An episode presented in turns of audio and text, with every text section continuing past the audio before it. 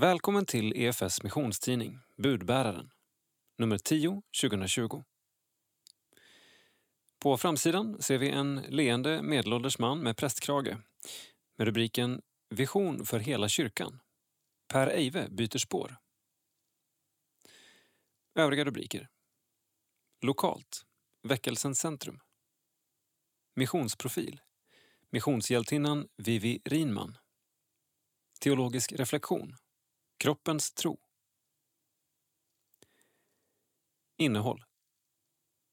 Sida 4. Terrorattacker i Frankrike. Sida 5. Oro för inbördeskrig i Etiopien. Sida 7. Krönika av Kerstin Oderhem. Citat. Vi behöver hitta långa hållbara strategier. Slutcitat.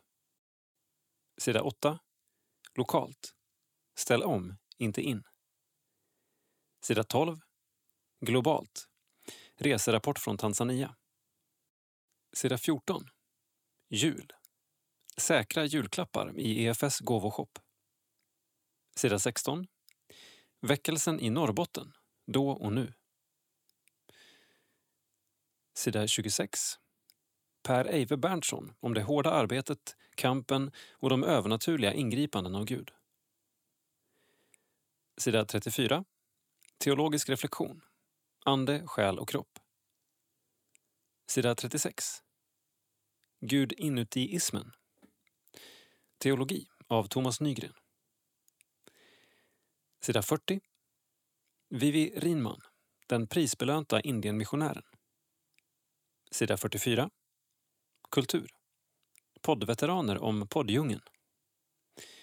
Sida 48. Kultur. Recensioner och boktips. Sida 51. Kultur. Psalm 302. Sida 52. Insändare. Om andlig hållbarhet och saknad debatt. Sida 54. Info. Nytt och aktuellt inom EFS och SALT. Sida 57. Bial. Familjen Tranefelt flyttar hem. Sida 58. EFS region Norrbotten. Sida 60. EFS region Västsverige. Sida 65. SALT. Konsten att bråka. Krönika av Isa Jönsson. Sida 3. Ledare. Förväxla inte förtroende och förlåtelse. I Matteus 18 och 21-22 berättas det hur Petrus frågar Jesus hur många gånger man ska förlåta och kommer med ett rimligt förslag. Men mästaren svarar Jag säger dig, inte sju gånger, utan 70 gånger sju. Vi vet att Herrens nåd är både dyrköpt, oförtjänt, oändlig och i den stund vi ber om den är den alltid vår. Likaså det faktum att vi är kallade att alltid förlåta varandra. Men, för här finns ett men, ibland förväxlar vi förlåtelse med förtroende. Låt mig förklara. Om jag, låt säga, skulle stjäla en stor summa pengar som jag utifrån ett förtroende har tillgång till, så är det både ett brott mot Gud, synd, och ett brott mot lagen, stöld, samt ett brutet förtroende gentemot dem som givit mig sin tilltro. Synden är sonad på korset och förlåtelsen är min i samma stund jag ber Gud om den. Den världsliga makten ser till brottets art. De väger såklart in om jag visat ånger och återlämnat stöldgodset, men straff lär jag inte slippa. För de vars förtroende jag missbrukat så är det svårare. De kanske förlåter, men är de beredda att ge något förtroende igen? Och hur ser i så fall vägen till ett återupprättat förtroende ut? Den kyrkliga ordningen med domkapitel visar på ett sätt att hantera ett skadat förtroende för ämbetsbärare. Möjligheten till prövotid med själavård och uppföljning är ett alternativ till både den mildare skriftliga reprimanden som det hårda skiljandet från tjänsten. Det senare är ofta det enda alternativet i många, både kristna och världsliga sammanhang. Tyvärr. Men den viktigaste frågan, för alla delar av Kristi kropp, är inte i första hand hur vi hanterar de personliga misslyckandena när de väl är ett faktum, utan hur vi förebygger dem. Här tror jag att goda praktiker som regelbunden bikt och själavård är viktiga. Men den personliga bönen och andaktslivet är avgörande. och så det som aldrig får underskattas, transparens. För den är inte bara ett skydd mot fall. Transparensen är också en av de viktigaste komponenterna i ett återupprättat förtroende. Till Kristi ära. Johan Eriksson, chefredaktör och ansvarig utgivare. Sida 4. Kortnytt. Terrorattacker mot kristna i Frankrike. Dödlig förföljelse även i Europa. Frankrike har den senaste månaden drabbats av flera terrordåd. Den 30 oktober dödades tre personer i katedralen Notre Dame i Nice. Ett av offren var en kvinna som fick halsen avskuren, enligt fransk polis. Vi är återigen offer för islamofascism, säger borgmästaren Anne Hidalgo till fransk press. Efter undersökning klargjorde antiterroråklagaren Jean-François att dödsoffren blev måltavlor enbart för att de befann sig i kyrkan. Några timmar senare sköt polisen ner en man i den sydöstra franska staden Avignon efter att ha ropat Allah Akbar mot förbipasserande. Bara en dag senare, 31 oktober, sköts en grekisk-ortodox präst utanför sin kyrka i Lyon i Frankrike.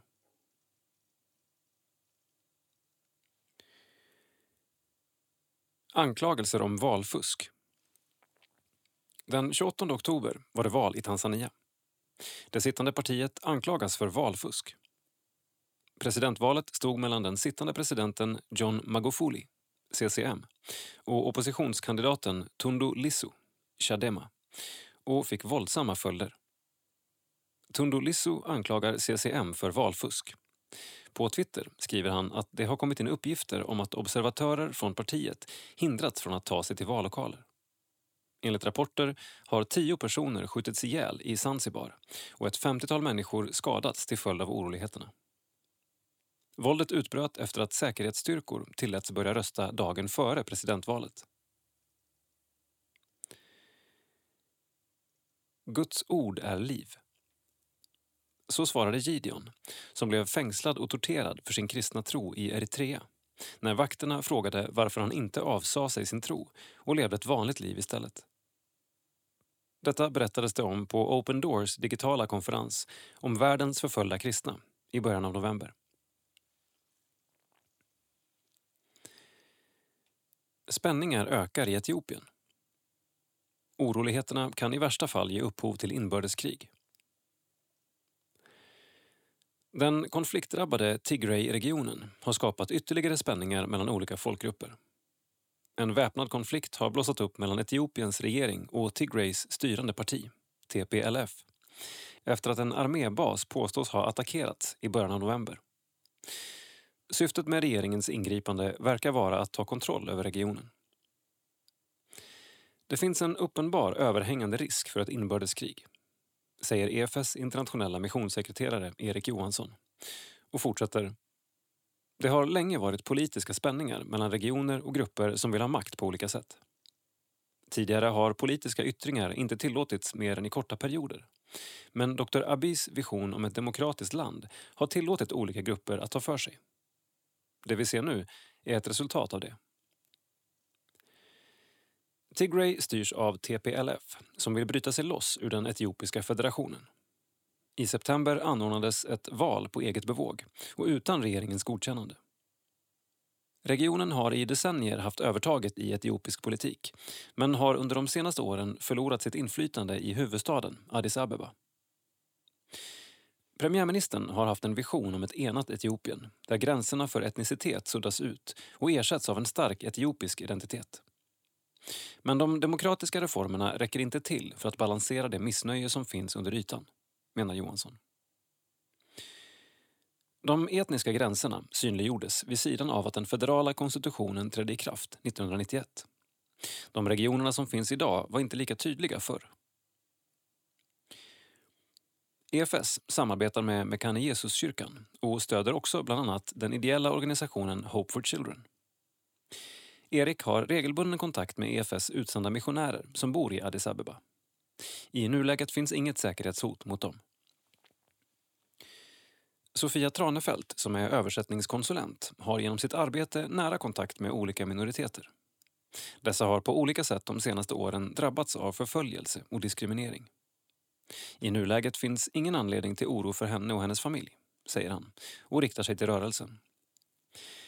Jag uppmanar alla att be för Etiopien. Be om fred, förståelse och försoning. Just nu är det många som agerar i affekt på ett sätt som skadar oskyldiga medmänniskor i alla läger. Sidan 7, krönika. Vägar för gemenskap. Vi behöver hitta långa hållbara strategier. EFS som rörelse, men också ni som lokalförening, skriver Kerstin Oderhem. Jag tittar på nyheterna när en expert talar om pandemin. Han säger något i stil med Räkna med att det ser ut så här ett år framåt. Det är som om jag inte kan ta in det jag hör och jag vill inte ta in det. Givetvis är det ingen som vet hur det blir men bara perspektivet av att coronatiden fortsätter ytterligare ett år gör mig vimmelkantig. I mars var det som om vi och resten av världen var i chock och akut kris. Men nu, var är vi nu? Vissa säger att vi lärt oss leva med pandemin, men det är långt ifrån hela sanningen. Det finns fortfarande vissa människor som inte tror på pandemin, som tror att den är överdriven, medan andra fortfarande är i en sorts krisläge och har inte funnit sätt att hantera vardagen. Hur ska vi agera som kyrkor i detta? Hur ska vi tänka framåt?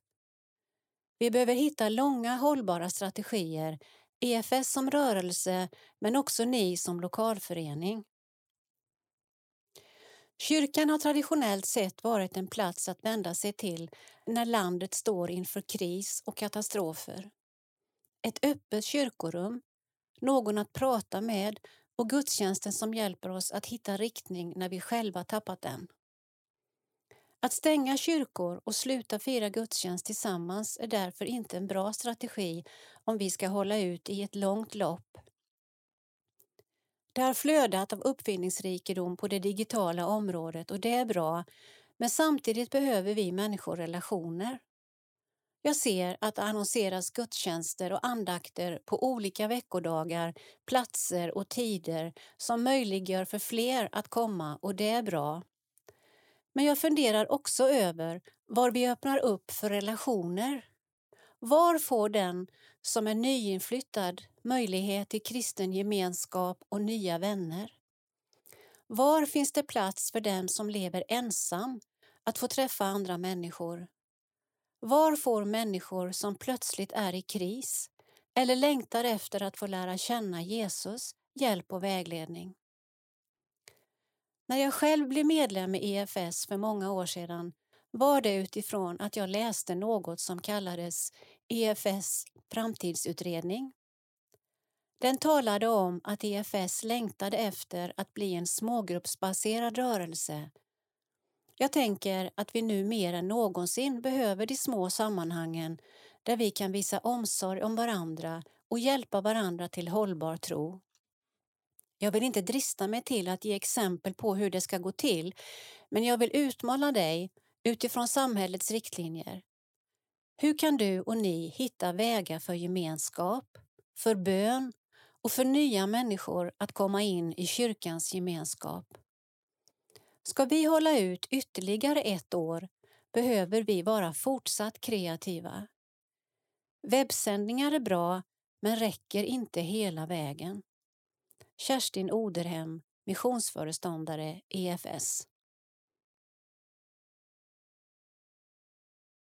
Sidan 8. Lokalt. Kyrka i omställning. Folkhälsomyndigheten har höjt deltagarantalet vid sammankomster från 50 till 300 personer.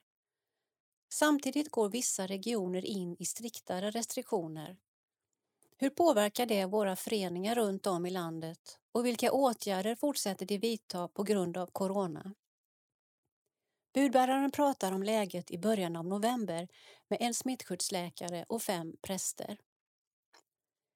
Eva Lindhusen Lindé, biträdande smittskyddsläkare Västra Götaland. Det ser väldigt olika ut med smittspridningen runt om i landet och därför ser det också olika ut hur kyrkor gör från plats till plats. Det är viktigt att poängtera att de som väljer att komma till kyrkan måste sitta med stora avstånd. Två meter är ett minimum, men gärna längre än så. För att bli smittad krävs närkontakt, så säkerhetsavstånd och god handhygien är otroligt viktigt. Kyrkor bör också se över in och utgångar så man undviker trängsel till varje pris. Stanna hemma vid symptom hos dig eller någon du bor med. Se också efter hur smittläget ser ut där ni firar gudstjänst. Är det väldigt stor smittspridning kanske det är bättre att ses på nätet. Daniel Svensson, EFS-kyrkan Helsingborg. I Skåne har man infört lokala striktare regler vilket gör att vi stänger ner all verksamhet tre veckor framöver. Detta sagt i början av november. Innan det har vi under hösten valt att ha två enklare gudstjänster på söndagarna för att skapa extra utrymme. Vissa äldre börjar det komma igen, vilket vi är glada över, samtidigt som vi är noga med att hålla avstånd. Vår omsorgsgrupp fortsätter att höra av sig till våra äldre och sjuka som måste stanna hemma. Det är viktigt att dessa grupper inte glöms bort. Vi firar nattvard var tredje vecka och där spritar jag händerna ordentligt innan brödet delas ut. Emelie Karlsson Lundmark, Vasakyrkan Umeå. För oss kommer inte mycket att se annorlunda ut. Vi har tagit bort föranmälan till gudstjänsterna. Våra gudstjänster har varit direktsända och det kommer vi att fortsätta med. Det har resulterat i att många nya människor nås av sändningarna, vilket är ett fantastiskt sätt att sprida evangeliet på. Något som har blivit väldigt lyckat är tisdagspromenaderna. Under hela hösten har vi träffats ute och gått i stadsmiljö istället för att be inomhus som vi brukar. Promenaderna kommer vi att fortsätta med framöver. De görs i alla väder och avslutas med en andakt. Robert Ojala, Betlehemskyrkan, Stockholm. I och med nya lokala restriktioner kommer vi att fortsätta hålla gränsen på 50 personer. Vi kommer att hålla alla samlingar i kyrksalen där vi har bäst förutsättningar att hålla avstånd. Vi tar bort kyrkfikat under tiden vi har de lokala restriktionerna. Under nattvarden går vi fram med avstånd i mittgången och använder särkalkar så att inte alla rör vid samma kalk. Prästen uttalar Kristi kropp för dig utgjuten, Kristi blod för dig utgjutet, kollektivt för att undvika att andas på personer i onödan vid nattvarden. Prästen spritar också händerna ordentligt innan brödet delas ut. Kristoffer Abrahamsson, Lötenkyrkan, Uppsala. Vi har fortsatt fira gudstjänst under hela tiden men gjort anpassningar utifrån de direktiv som funnits. Uppsala har infört striktare restriktioner så vi fortsätter med max 50 deltagare. I gudstjänstrummet har vi använt avspärrningar och skapat markerade platser. Vi har använt en handtvättsstation vid altaret som prästen använt innan mässan. Vid nattvardsfirandet har prästen doppat brödet i bägaren och räckt över oblaten. Utöver det har vi öppnat extra utgångar när gudstjänsten är slut för att undvika trängsel. Vi har heller inte haft handpåläggning vid förbön. Vi uppmuntrar att ytterkläder tas till kyrksalen så att trängsel inte uppstår i kapprum. Joel Badström, EFS-kyrkan Luleå. När maxgränsen höjdes till 300 såg vi över våra olika lokalers möjlighet och landade i att vi kan ta emot upp till 75 personer och samtidigt hålla säkerhetsavstånd. Men införs lokala restriktioner får vi gå tillbaka till max 50 personer. Vi har följt myndigheternas råd från dag ett och har sedan i våras inte firat nattvard under gudstjänsterna. Vi har däremot haft nattvard i små grupper och i samband med hembesök. I övrigt så fortsätter vi att ha handsprit utställd till lokalerna, hålla god handhygien och ordentliga säkerhetsavstånd. Sida 10. Lokalt. Ställ inte in, ställ om. Vimplar på varannan bänkrad, fika to go och andaktspromenader. Här följer några tips på hur församlingar kan hålla gudstjänsterna levande, även under coronatider. Skapa anpassade platser med extra långa avstånd för äldre som vill komma. Be folk ta med ytterkläder in i kyrksalen för att undvika trängsel i kapprummet. Häng vimplar på varannan bänkrad för att markera att man inte kan sitta där. Anordna fika att ta med efter gudstjänsten. Med rätt klädsel kan man fika utomhus. Glöm inte de som fortfarande inte kan ta sig till kyrkan. Hör av er via telefon eller fönsterbesök. Kyrkokörer kan uppträda utomhus, gärna utanför äldreboenden, vilket brukar bli mycket uppskattat.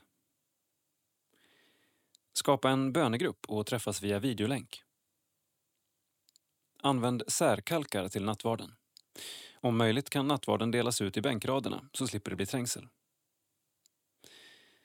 Ta en andaktspromenad. Det finns inget dåligt väder, bara dåliga kläder. Låt fler hjälpa till som mötesvärdar för att skapa avstånd i möteslokalen. Detta är speciellt viktigt under nattvarden då mötesvärden kan visa vilken rad som ska gå fram. Sida 12. Globalt. Givande möten med trossyskon. Under oktobers sista vecka besökte Anna Claesson och Erik Johansson från EFS internationella avdelning Tanzania och tre av ELCTs sydliga stift. Här får vi en kort rapport från resan. Text Erik Johansson. Bild Hannes Sandahl.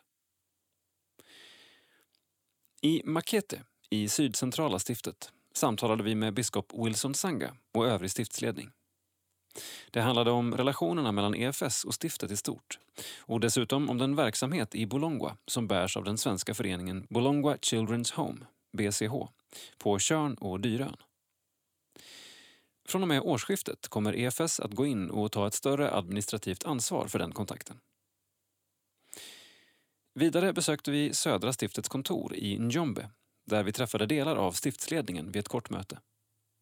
Vi besökte sedan Iringa där EFS missionärer Nora och Hannes Sandahl finns och jobbar med i huvudsak diakonal verksamhet. Där hade vi goda samtal med stiftets ledare, inte minst om det omfattande TEE-programmet som EFS är med och bidrar till sedan många år. Betydelsen av TEE kan knappast överdrivas och bara i Iringa stift finns ungefär 1000 predikoplatser där TEE-utbildade evangelister bygger församling. Vi gjorde även ett besök vid Ilula sjukhus där Nora har delar av sin tjänstgöring.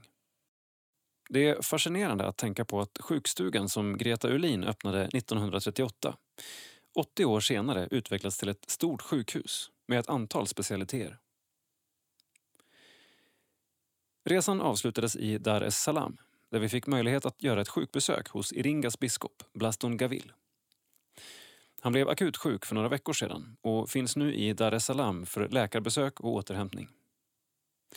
Vi fick även tillfälle att träffa biskop Steven Munga som råkade befinna sig i stan samma dagar. På några dagar fick vi alltså möjlighet att möta våra kristna syskon för strategiska samtal om hur vi når vidare med evangeliet i Tanzania, i Sverige och på andra platser. Överallt med en önskan om hälsningar till Sverige och EFS. Tanzania. Befolkning 55 156 000 2016. Huvudstad Dodoma Statsskick republik. Självständigt sedan 1961. Från Storbritannien. Religion Kristna 61,4 procent. Muslimer 35,2 procent. Inhemska religioner 1,8 procent. 8 miljoner medlemmar i Lutherska kyrkan i Tanzania. I Iringa bor två EFS-missionärer, Nora och Hannes Sandahl, som arbetar med sjukvård respektive barns rättigheter. EFS har verkat i landet sedan 1938 då missionsstationer startades i Dongobesh i norr och Ilula i söder.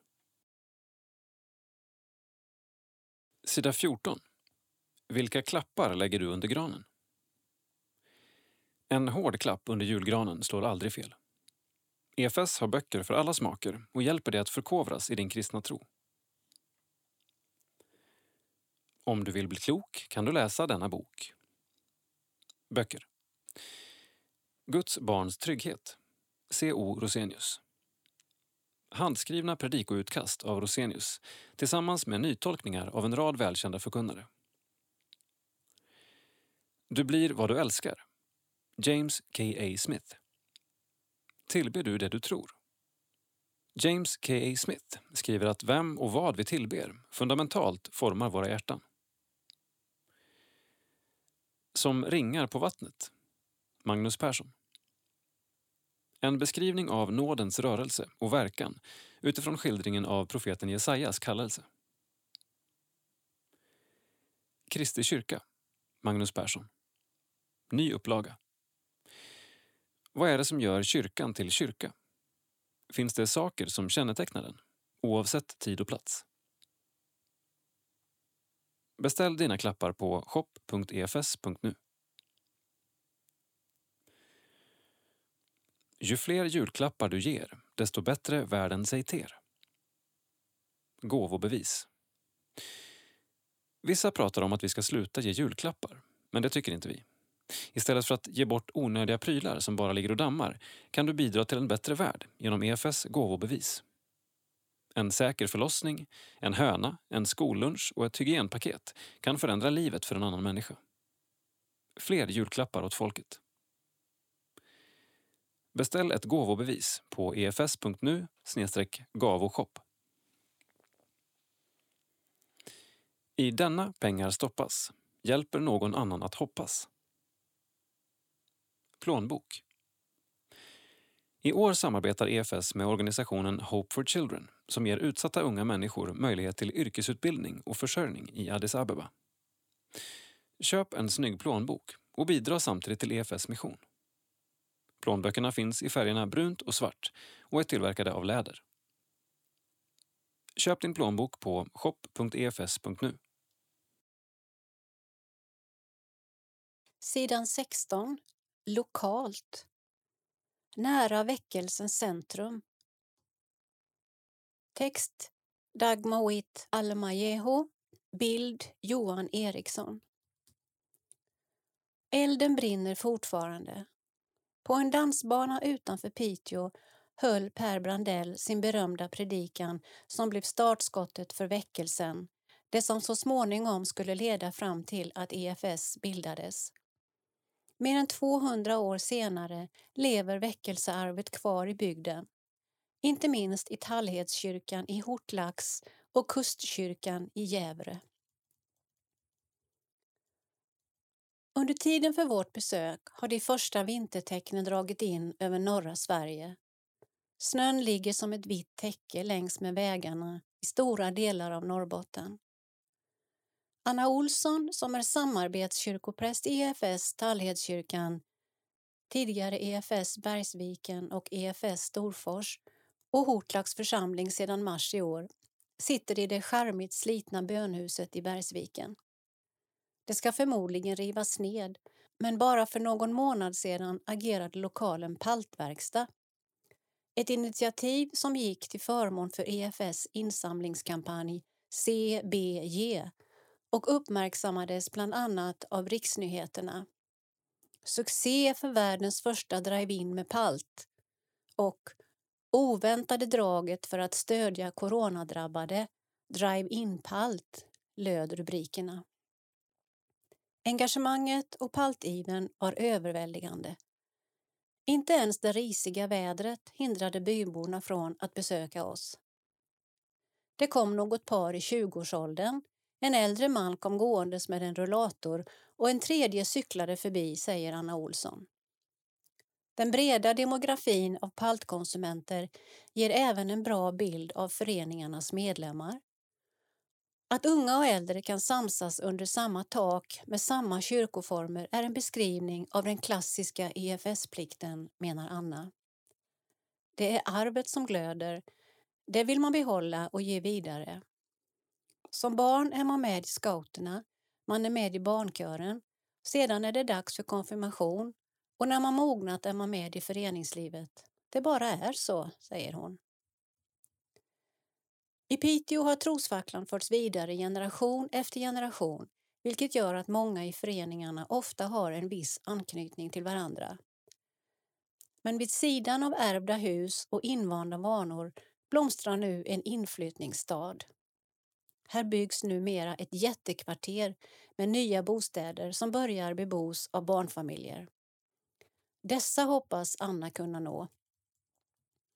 Hon förespråkar ett slags papperstallrik-taktik där allt ska göras så okomplicerat som möjligt utan att kompromissa med ordet.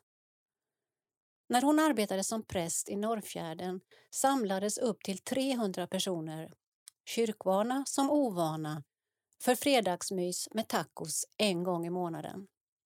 Det krävdes ingen föranmälan och inbjudan riktade sig till hela familjen och även nya svenskar. Anna höll i andakterna, barnkören livade upp stämningen och volontärer hackade lök och sallad för fulla muggar. Och tacosen, den serverades prestigelöst på papperstallrikar. Målet är ju att presentera Jesus för de här människorna, det är självklart för mig. Sen är frågan alltid, hur gör vi? Vi behöver levande församlingar i Sverige med låga trösklar. Sen får Gud fylla dem med människor. En sån ingång önskar Anna i Tallhedskyrkan. Drömmen är att skapa ett slags messy church, ett sätt att bedriva kyrkans verksamheter genom att inkludera hela familjen och omfamna och uppmuntra mångfald och kreativitet. Anna som är utbildad bildlärare i grunden ser möjlighet för utveckling och räds inte för att tänka utanför boxen när det kommer till att engagera församlingen och för att nå de onådda. Även om hon under sina tidigare år fick en stämpel som ungdomspastor är hon idag, efter 12 år som förkunnare, mer intresserad av att arbeta med hela familjen. Det är en naturlig längtan för henne som småbarnsmamma, menar hon. Jag vill träffa människorna som bygger på sina hus. När Anna med familj flyttade till Norrfjärden från Umeå för sex år sedan fick hon en avskedsgåva av en vän. Två små hus i rakubränd keramik som idag representerar dels Guds församling, dels familjen, förklarar Anna. Några år senare visade sig att det var en tidig profetia. Temat för Tallhedskyrkan i den tid som de befinner sig i är nämligen Vi bygger. För några veckor sedan predikade Anna utifrån profeten Haggais bok ett konfronterande ord om att församlingen ska prioritera att bygga på Guds hus framför sina egna. Till en början blev jag provocerad av ordet för jag och min man Marcus hade precis renoverat i stort sett hela huset. Men jag insåg att det var ett budskap till både mig och församlingen. Församlingen är Guds hus och vi är de levande stenarna i det här tempelbygget. Vi får inte tappa överlåtelsen och intresset utan vi måste omprioritera när och om vi missar målet. Och målet är att finna sig mitt i kallelsen och mitt i Hortlax har Anna hamnat precis där hon ska vara. Något som plötsligt slår henne under vårt besök. Ögonen fylls med tårar medan hon berättar Jesus är allt det finns inget annat som är värt att leva för. Det finns inget hopp och ingen förlåtelse utan Gud. Jag kan bli så ledsen över att det går runt människor som känner sig övergivna när Jesus är svaret. Jag vill förmedla evangeliet på ett enkelt och begripligt sätt så att vi nutidsmänniskor kan förstå och ta till oss budskapet. Vi lämnar Anna där framtiden står på glänt nämligen vid Tallhedens nya lokal som blir färdigbyggd i september 2021. Hon pekar på grundskolan som skymtar mellan tallarna till vänster om byggnationerna. Där har vi haft retreatlektioner för femteklassarna och även ett nära samarbete med idrottsföreningen. Och ja, visst hände det att Jesus nämns vid namn, viskar hon. Med tanke på de senaste veckornas skriverier kring kristofobin som kristna barn och ungdomar utsätts för är det tydligt att vi befinner oss i en speciell del av Sverige med en annorlunda syn på tro. Och framförallt huruvida den ska ha en naturlig plats i det svenska samhället eller inte. Men även fromma och starkt EFS-präglade Norrbotten har sina utmaningar, intygar Marcus Sandström, pastor i Kustkyrkan. Mikael Grenholm skriver mycket om mobbningen som kristna elever utsätts för från både elever och lärare. Det behöver belysas och det sker här också. Det är tufft att inte vara politiskt korrekt hela tiden, säger Marcus Sandström. Vi har farit några mil bort ifrån Tallheden och hamnat i Gävre och Kustkyrkan som är ansluten till EFS och EFK.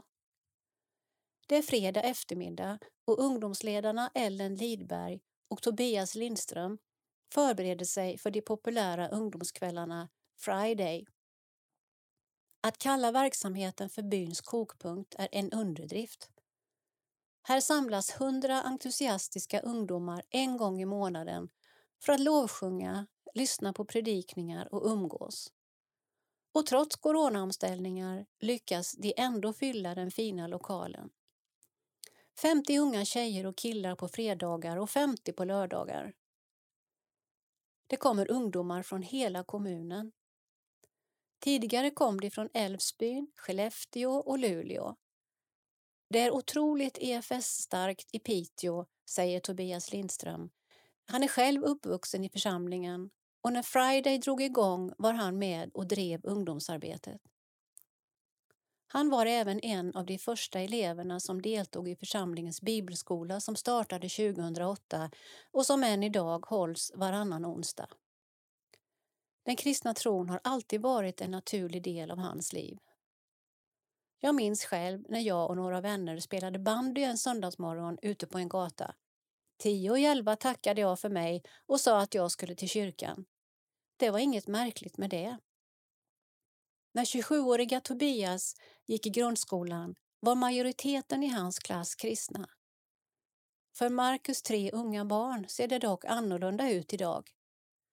Hans dotter som går på högstadiet har på eget initiativ lyckats bjuda med sig större delen av sin klass, många utan kristen bakgrund, till ungdomskvällarna. Vissa ungdomar har gått den extra milen och hängt upp affischer i skolan för att marknadsföra Friday och församlingen, säger Marcus. Av allt att döma beskriver Marcus, Tobias och Ellen en idealiskt öppen atmosfär för utbredandet av evangelium, där det dessutom är coolt att gå i kyrkan. Hur blev det så? Jag tror att det är Guds ande som gör oss frimodiga.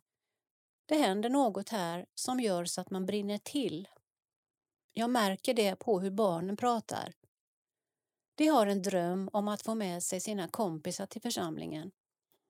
Min dotter går i en husgrupp med tjejer i samma ålder och de peppar varandra i tron, säger Marcus. Det som händer i Gävre påminner om Barfotarop 2020. Filmen utspelar sig i 1850-talets fattigdrabbade Sverige när Gud på ett häpnadsväckande sätt använder barn och unga för att skaka om hela samhällen. Omvänd er. Sluta upp med allt det onda ni gör. Vänd tillbaka till Guds väg, ropade barnen.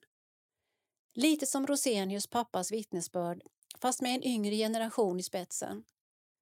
När vi sitter mitt i väckelsens centrum undrar man hur 1850-talets starka gudsmöten bär ringar på vattnet än idag. Något vi har fått tilltal om från olika håll och något som Gud bekräftar är att det är en ungdomsväckelse på gång. Vi sår in Guds ord i ungdomsvärlden och det bär frukt. Detta är större än Jävre och det är bara att be och låta Gud göra sitt verk och inte försöka kontrollera det så mycket, säger Marcus. Konkret innebär det delvis att släppa taget om många av de brinnande ungdomarna som kallar Kustkyrkan för hem på fredagar, men som känner tillhörighet i andra församlingar. Vissa ungdomar firar till exempel gudstjänst i Tallhedskyrkan på söndagar. Markus har varit pastor i församlingen sedan 2014 och berättar att han under många år predikat utifrån Apostlagärningarna 2, 42-47. Budskapet är enkelt. Back to basic. Visionen är att lära sig att vara församling. Om vi studerar den första församlingen ser vi hur de höll sig till fyra enkla principer.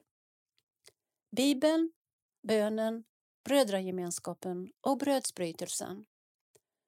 Gemenskapen i sig var äkta och andefylld vilket skapade en attraktionskraft hos dem så att de var omtyckta av hela folket. De nådde hela samhällen bara för att de var församling efter Jesu hjärta. Vi lämnar Hortlax och Norrbotten som bjuder på en vacker solnedgång med rosa ljusshow på himlen. Ellen ska förbereda frågor till kvällens Kahoot, ett webbaserat frågespel på ungdomarnas förfrågan och Tobias är bjuden på middag hos föräldrarna som bor bara tvärs över gatan. Än har Kustkyrkan inte fyllts med ungdomar men det är nästan som om väggarna vittnar om en barnaskapets ande fylld med skratt och lekfullhet.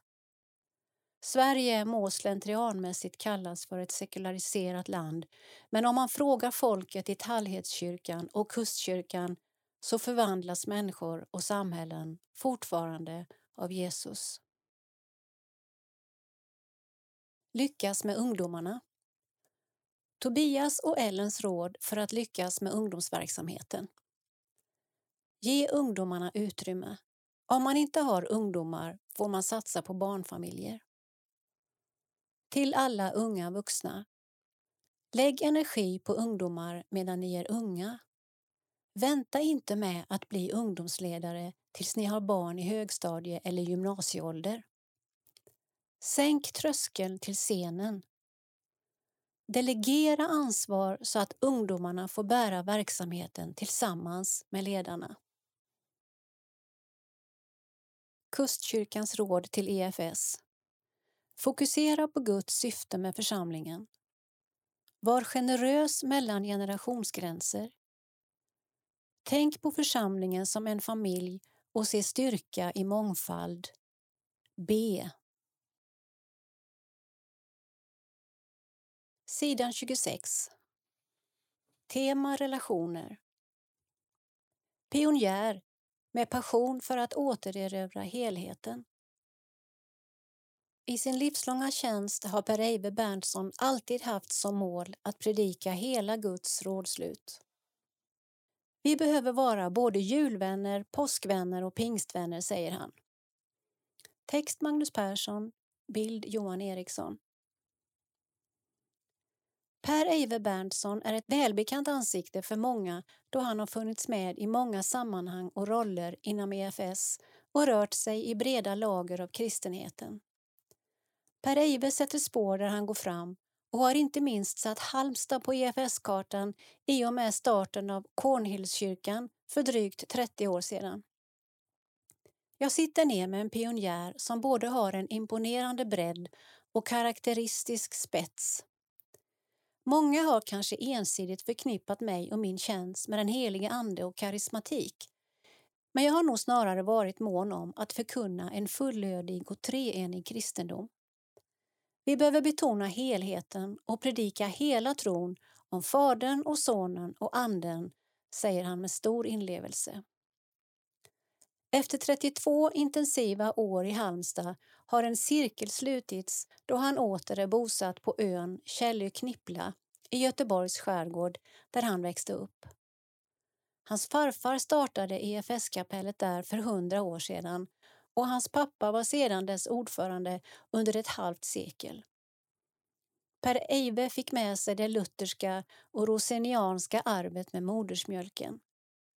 Som liten pojke har jag suttit av många tråkiga gudstjänster men ju äldre jag blivit desto mer förstår jag värdet av att jag stått rotad i en trygg tro och en teologi som bär.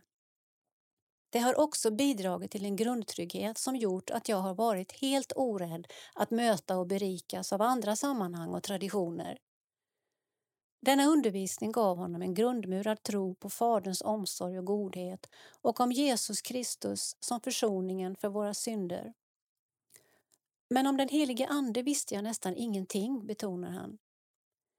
Efter uppväxten ute på öarna fick han senare möta jämnåriga i ett ekumeniskt ungdomssammanhang i Siljansnäs, Dalarna. Där fick han andliga erfarenheter som blev avgörande för resten av livet. Jag mötte en levande kristendom som inte bara var teorier utan ett liv i Guds gemenskap. Där och då gjorde jag en överlåtelse i ensamhet och inget har förändrat mig mer än det. Han hamnade på Hagabergs folkhögskola för att läsa till ungdomsinstruktör. Torsten Nilsson var en av lärarna som helt överraskande gav Per Eive övningsuppgift att predika. Han såg något hos mig som jag själv inte såg och denna insikt lade grunden för min livsuppgift. Flyttlasset gick till Kalmar där han verkade som ungdomsinstruktör och pastor. Denna period präglades av stor rörelse och tillväxt. Kyrkans medlemsantal dubblades och barn och ungdomsverksamheten blomstrade. Per Eive var också med och tog initiativet till flera läger och konferenser i Växjö, inte minst Timmernabben som hade stor påverkan på många med sin betoning på lovsång och Andens förnyelse. Efter en tids teologiska studier på Johannelund upplevde han och familjen en tydlig kallelse att flytta till Halmstad. Det blev början till en ny EFS-förening som såg dagens ljus i deras vardagsrum 1988. Våra 32 år där har varit fantastiska, men utmanande. Hårt arbete, mycket kamp och övernaturliga ingripanden av Gud präglade vår första tid, säger han. En påskkonferens startades tidigt när församlingen fortfarande bara bestod av några få. Den årliga konferensen fick stor betydelse för församlingsarbetet men det kom även fler och fler besökare från andra platser. En trygg teologisk grund för förkunnelsen kombinerat med mycket lovsång och förnyelseimpulser från andra delar av kristenheten tror Per Eive var det som svarade mot mångas längtan under de 27 påskkonferenser han ledde. Vi började med detta för att ge vår lilla församling en tydlig vision om hur det kan se ut när kyrkan är full med lovsjungande människor, förklarar Per Eive. Och både konferenserna och församlingen växte. Nyplanteringen blev snart en kyrka på 200 medlemmar Församlingen har även fungerat som ett slags utrustnings och förnyelsecenter. I 14 år bedrev man en heltidsbibelskola. Under de drygt 30 år församlingen funnits har cirka 70 personer blivit tränade och formade för att gå vidare ut i någon form av heltidstjänst i kristenheten. Mitt under vår intervju tittar EFS missionsföreståndare Kerstin Oderhem in hon är ett exempel av många som i tidiga år var teamare hos Per Eive. Strax innan år 2000 blev Per Eive tagen av keltisk andlighet gestaltad av Sankt Patrick från 432 och framåt. Något av det som gjorde starkast intryck på honom var kelternas helhetssyn på kristenlivet och hur deras betoningar även idag kunde kommunicera evangeliet till de många svenskar som visat större intresse för new age än kyrkans andlighet. 2010 fick jag sammanfatta dessa tankar i boken Vindarna från väster som egentligen handlar om begreppet helkyrklighet som det idag talas mycket om. Vad är då keltisk kristendoms främsta bidrag? Jag uppskattar att de betonade hela människan, ande, kropp och själ. Hela livet. Vardagens olika händelser och plikter präglas av gudsmedvetande och en stark gudsnärvaro. Hela tron, Fadern, Sonen och Anden, hela kyrkan. De var en del av västkyrkan men tog tidigt intryck även från östkyrkan och ökenfäderna då de var ett sjöfarande folk. Under resorna stötte de på kristna rikedomar som fanns utanför deras västliga tradition, som de tog med till sitt eget sammanhang. Men de var även i kontakt med hela samhället. De var oerhört relationella och kulturrelevanta för sin tid. Till exempel predikade de och firade mässan på sitt eget språk istället för på latin, säger Per Eive och fortsätter. Det är denna helhet jag eftersträvar. Den sociala gästfriheten, att ta hand om de fattiga, gick hand i hand med både den karismatiska och kontemplativa andligheten.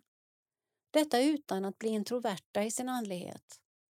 De var i allra högsta grad ett missionerande folk. Per Eive tar upp de keltiska klostren. De byggde upp en annorlunda typ av kloster där både munkar och nunnor såväl som hela familjer kunde samsas. Vissa av dessa kommuniteter förblev små medan andra växte till stora kulturcenter. Man såg dem som himmelska kolonier eller med vår tids referenser himmelska ambassader där även icke troende människor välkomnades att bo och dela livet. Där fick de erfara ett annat rike, en annan atmosfär, Guds rike. Hur kan detta då se ut i vår tid? Vi behöver se till människors hela livssituation. Vi kan inte bara fira gudstjänster, vi måste vidga vår cirkel.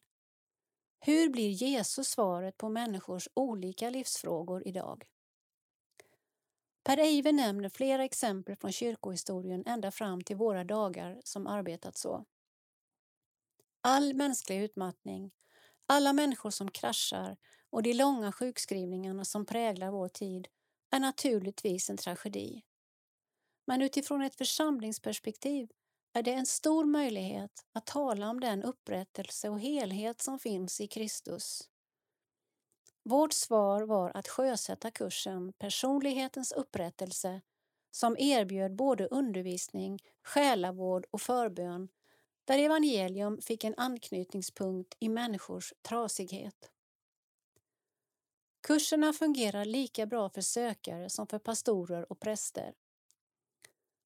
Efterhand upptäckte vi att många behövde mer än en kurs. De skulle behöva bo i en sådan här miljö under en längre eller kortare tid för att bli upprättade. Dessa tankar låg till grund för möjligheterna som öppnades när församlingen 2007 fick köpa vårdhemmet Cornhill. En fastighet där man inte bara kan fira gudstjänst utan även erbjuda något som påminner om det kommunitetsliv som Per Eive såg hos kelterna. Det finns mycket mer att skriva om Per Eive men både vår tid tillsammans och utrymmet här i tidningen börjar nå sin gräns. Vi byter därför spår och tittar framåt. Jag frågar om det viktigaste han har att säga till präster, predikanter och andliga ledare idag utifrån sina erfarenheter av ett helt liv i tjänst för Gud. Vårda din egen relation med Gud. Vårda din egen kropp. Vårda din familj. Kompromissa aldrig med tiden för din egen andakt i bön och bibel. Det viktigaste jag gör är min tid i ensamhet med Gud. Men tyvärr är det ofta just detta vi prioriterar bort när vi har mycket att göra och därför håller vi inte i längden. Det här ligger Per Eibe varmt om hjärtat och han tar fram en stor anteckningsbok med hårda pärmar. Det är hans andliga journal som han skrivit i dagligen sedan 1995 där han antecknar böneämnen och människor han ständigt ber för. I den skriver han ner tankar och tilltal, sammanfattar intryck från vad han läser och människor han möter. När han nu ser tillbaka på sin tjänst är det vissa saker som han önskat att han gjort annorlunda. Det mest smärtsamma är när relationer går sönder. Jag inser att jag genom åren försummat somliga relationer. Ibland har jag varit alltför snabb och inte haft tillräckligt med tålamod och försökt fixa saker själv istället för att fortsätta be och vänta in Guds tid. Å andra sidan beskriver Per Eive att det mest underbara är att få vara med och se nya människor komma till tro. I början hände det hela tiden. Han blir allvarlig och fortsätter. Jag sörjer att vi inte fått se detta i ännu större utsträckning. Det farligaste som finns i en församling är när detta inte hör till det vanliga. Nytroende människor med sin nyfunna kärlek till Jesus är ett botemedel för många andra problem i en församling och framför allt ett hälsotecken. Det behöver inte vara skaror, men det viktiga är att det sker regelbundet. Vi är alla presumtiva fariseer och glömmer snabbt bort nåden och evangeliets centrum om vi inte ständigt är omgivna av nyomvända som kan tala om att mötet med Jesus gör skillnad. Nu har han avslutat sin tjänst i Cornhill och ser fram emot sin uppgift att resa på fria kallelser i hela landet och fungera som inspiratör för EFS Västsverige. Hans budskap till EFS som rörelse är tydligt. EFS har ett teologiskt väckelsearv som är helt unikt och en position i svensk kristenhet som även den är helt unik. Vi är fantastiskt bra på andra trosartikeln om Jesus och försoningsverket men kanske inte lika bra på den första och tredje trosartikeln. I kristenheten finns det både julvänner, påskvänner och pingstvänner. I den keltiska kyrkan var man allt på en gång. Man talade om den Gud som bryr sig om vanliga människors vardag och har ett hjärta för de utslagna. Den Gud som försonade världen med sig själv och förlåter våra synder. Men också den Gud som vill leva sitt kraftfulla uppståndelseliv genom oss. Just en sådan kristendom behövs i Sverige idag. Per Eive Berntsson Ålder 64 år Familj Hustrun Kerstin, tre vuxna barn och två barnbarn. Karriär Har arbetat i EFS i Kalmar och under 32 år i EFS i Halmstad. Skrivit flera böcker, bland annat Vindarna från väster, Lärdomar från den keltiska kyrkan. Intressen Bland annat fiske, jakt, friluftsliv, idrott, böcker, resor, historia. Milstolpar 1956 Föds och växer upp i en EFS-familj på Källö, Knippla. 1973 tar beslutet att följa Jesus. 1976 börjar ledarutbildning på Hagabergs folkhögskola i Södertälje. 1978 gifter sig med Kerstin och börjar arbeta som ungdomsledare i Kalmar. 1988 flyttar efter Johannelunds studier till Halmstad och startar EFS-föreningen i Åled. 1990 är med och sjösätter den första av 27 postkonferenser i Halmstad. 1996 lanserar kurserna Att finna sig själv och Personlighetens upprättelse. 2004 en av initiativtagarna till starten av EFS Hisingen. 2007 Föreningen köper och börjar rusta upp vårdhemmet Cornhill. 2020 avslutar prästtjänsten i Halmstad efter 32 år och börjar arbeta som resepredikant, inspiratör och föreningsutvecklare.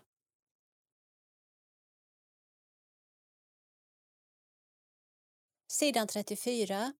Teologisk reflektion. Vet din kropp att du tror? Den kristna tron handlar om det oerhörda, Gud blir människa, Gud blir kropp. Vi kan behöva fråga oss själva, gäller detta mig? Vet min kropp om att jag tror? Text Kristoffer Abrahamsson, illustration Benjamin Kruse. I kyrkan har frestelsen att söka en tro bortom kroppen alltid lurat runt hörnet. Att nå en renare andlighet där det mänskliga inte längre stör. Det är då vi försöker följa Jesus men förnekar samtidigt vår egen mänsklighet. Världen klyvs i andligt och världsligt, heligt och profant. Ett gnostiskt budskap väsensskilt från Bibelns. Johannes talar om för oss att varje ande som erkänner att Jesus Kristus har kommit i mänsklig gestalt är från Gud. Men den ande som förnekar Jesus är inte från Gud. Första Johannes 4, 2b 3a. Den kyrka som talar om Jesu mänsklighet men förnekar det mänskliga förnekar inkarnationen och då också Gud. Här gäller det inte enbart vad kyrkan med sin mun lär utan snarare hur hon i sitt liv lever. Det finns flera kyrkliga sammanhang som talar om att Gud blivit människa men genom sitt liv förnekar allt det mänskliga. Variationerna på detta är i det närmaste oändliga och frestelsen att söka en kroppslös tro har förföljt kyrkan genom alla tider. När så görs kan vi, med hjälp av Johannes vägledning, avfärdar den teologin som en heresi. Något av det mest radikala den kristna tron hävdar är just att Gud blivit människa, att Gud blivit kropp. Detta förändrar allt. Kroppen är inte ett fängelse att befrias från, en tillfällig boning i väntan på något bättre. Nej, budskapet lyder Gud vill inte befria oss från kroppen utan att låta den få bli levande genom sin ande. Paulus skriver att om anden från honom som har uppväckt Jesus från de döda bor i er, då ska han som har uppväckt Kristus från de döda göra också era dödliga kroppar levande genom att hans ande bor i er. Romarbrevet 8 och 11. Vid ett annat tillfälle kan vi läsa Vet ni inte att er kropp är ett tempel för den heliga anden som ni har inom er och som ni har fått från Gud? Ära då Gud med er kropp. Första Korinthierbrevet 6, 19-20. Trots Bibelns tydlighet glömmer vi i vår tradition kanske bort detta ibland. Vi är så måna om att läsa, tolka, förstå och sant förkunna Guds ord att trons kroppsliga aspekter inte framträder lika klart. Men tron sitter inte enbart i huvudet. Hela vårt liv, all vår mänsklighet är involverad. När jag korstecknar mig, tänder ett ljus eller lyfter mina händer är det en bön till Gud. Och när jag utifrån min tro avstår en viss föda eller väljer att resa på ett visst sätt är det en form av tillbedjan.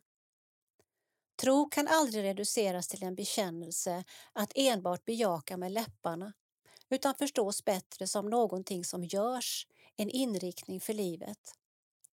Då vi är våra kroppar tror och ber vi också med dem. I sammanhang där praktiker och liturgi misstänkliggörs riskerar däremot denna tro att förringas.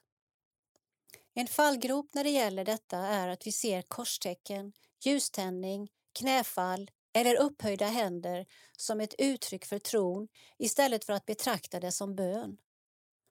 Gör vi det riskerar känslan inför praktiken bli avgörande. Det måste kännas autentiskt, annars ser jag det inte som sant. Därmed tar vi också små steg bort från en kroppslig tro. Vi kan också frestas att instrumentalisera våra liturgiska handlingar och enbart se dem som hjälpmedel som får oss att tro. I det fallet får inte handlingen något värde i sig utan ses som ett andligt stödhjul. Jag ser därmed också ner på en som tänder ett ljus eftersom jag minsann kan be utan den typen av hjälp. Det kroppsliga föraktas och därmed söker vi, kanske omedvetet, en kroppslös tro. Den kristna bekännelsen hävdar att bön inte enbart formuleras med våra läppar utan också med våra kroppar och liv. Återupptäckten av denna tro, att våra praktiker är synonyma med tron själv, att hela vår mänsklighet ryms i bönen, vidgar det kristna livet. Istället för att tron enbart är teorier i huvudet eller läror att tala om blir hela livet en gudstjänst. Precis som Paulus hälsar oss.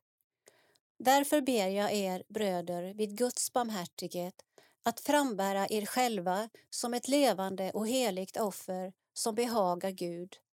Det ska vara er andliga gudstjänst. Romarbrevet 12 och 1. Gudstjänst är ingenting vi gör på söndagen för att sedan återgå till vardagen.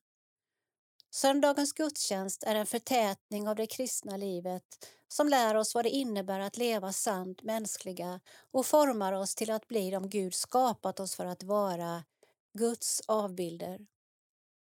Gud vill, som Peter Halldorf skriver, att vi ska bli mer människa, men aldrig mer än människa. Kroppen är varken ett projekt att förverkliga eller ett störningsmoment att fly ifrån, utan en plats där Guds ande bor.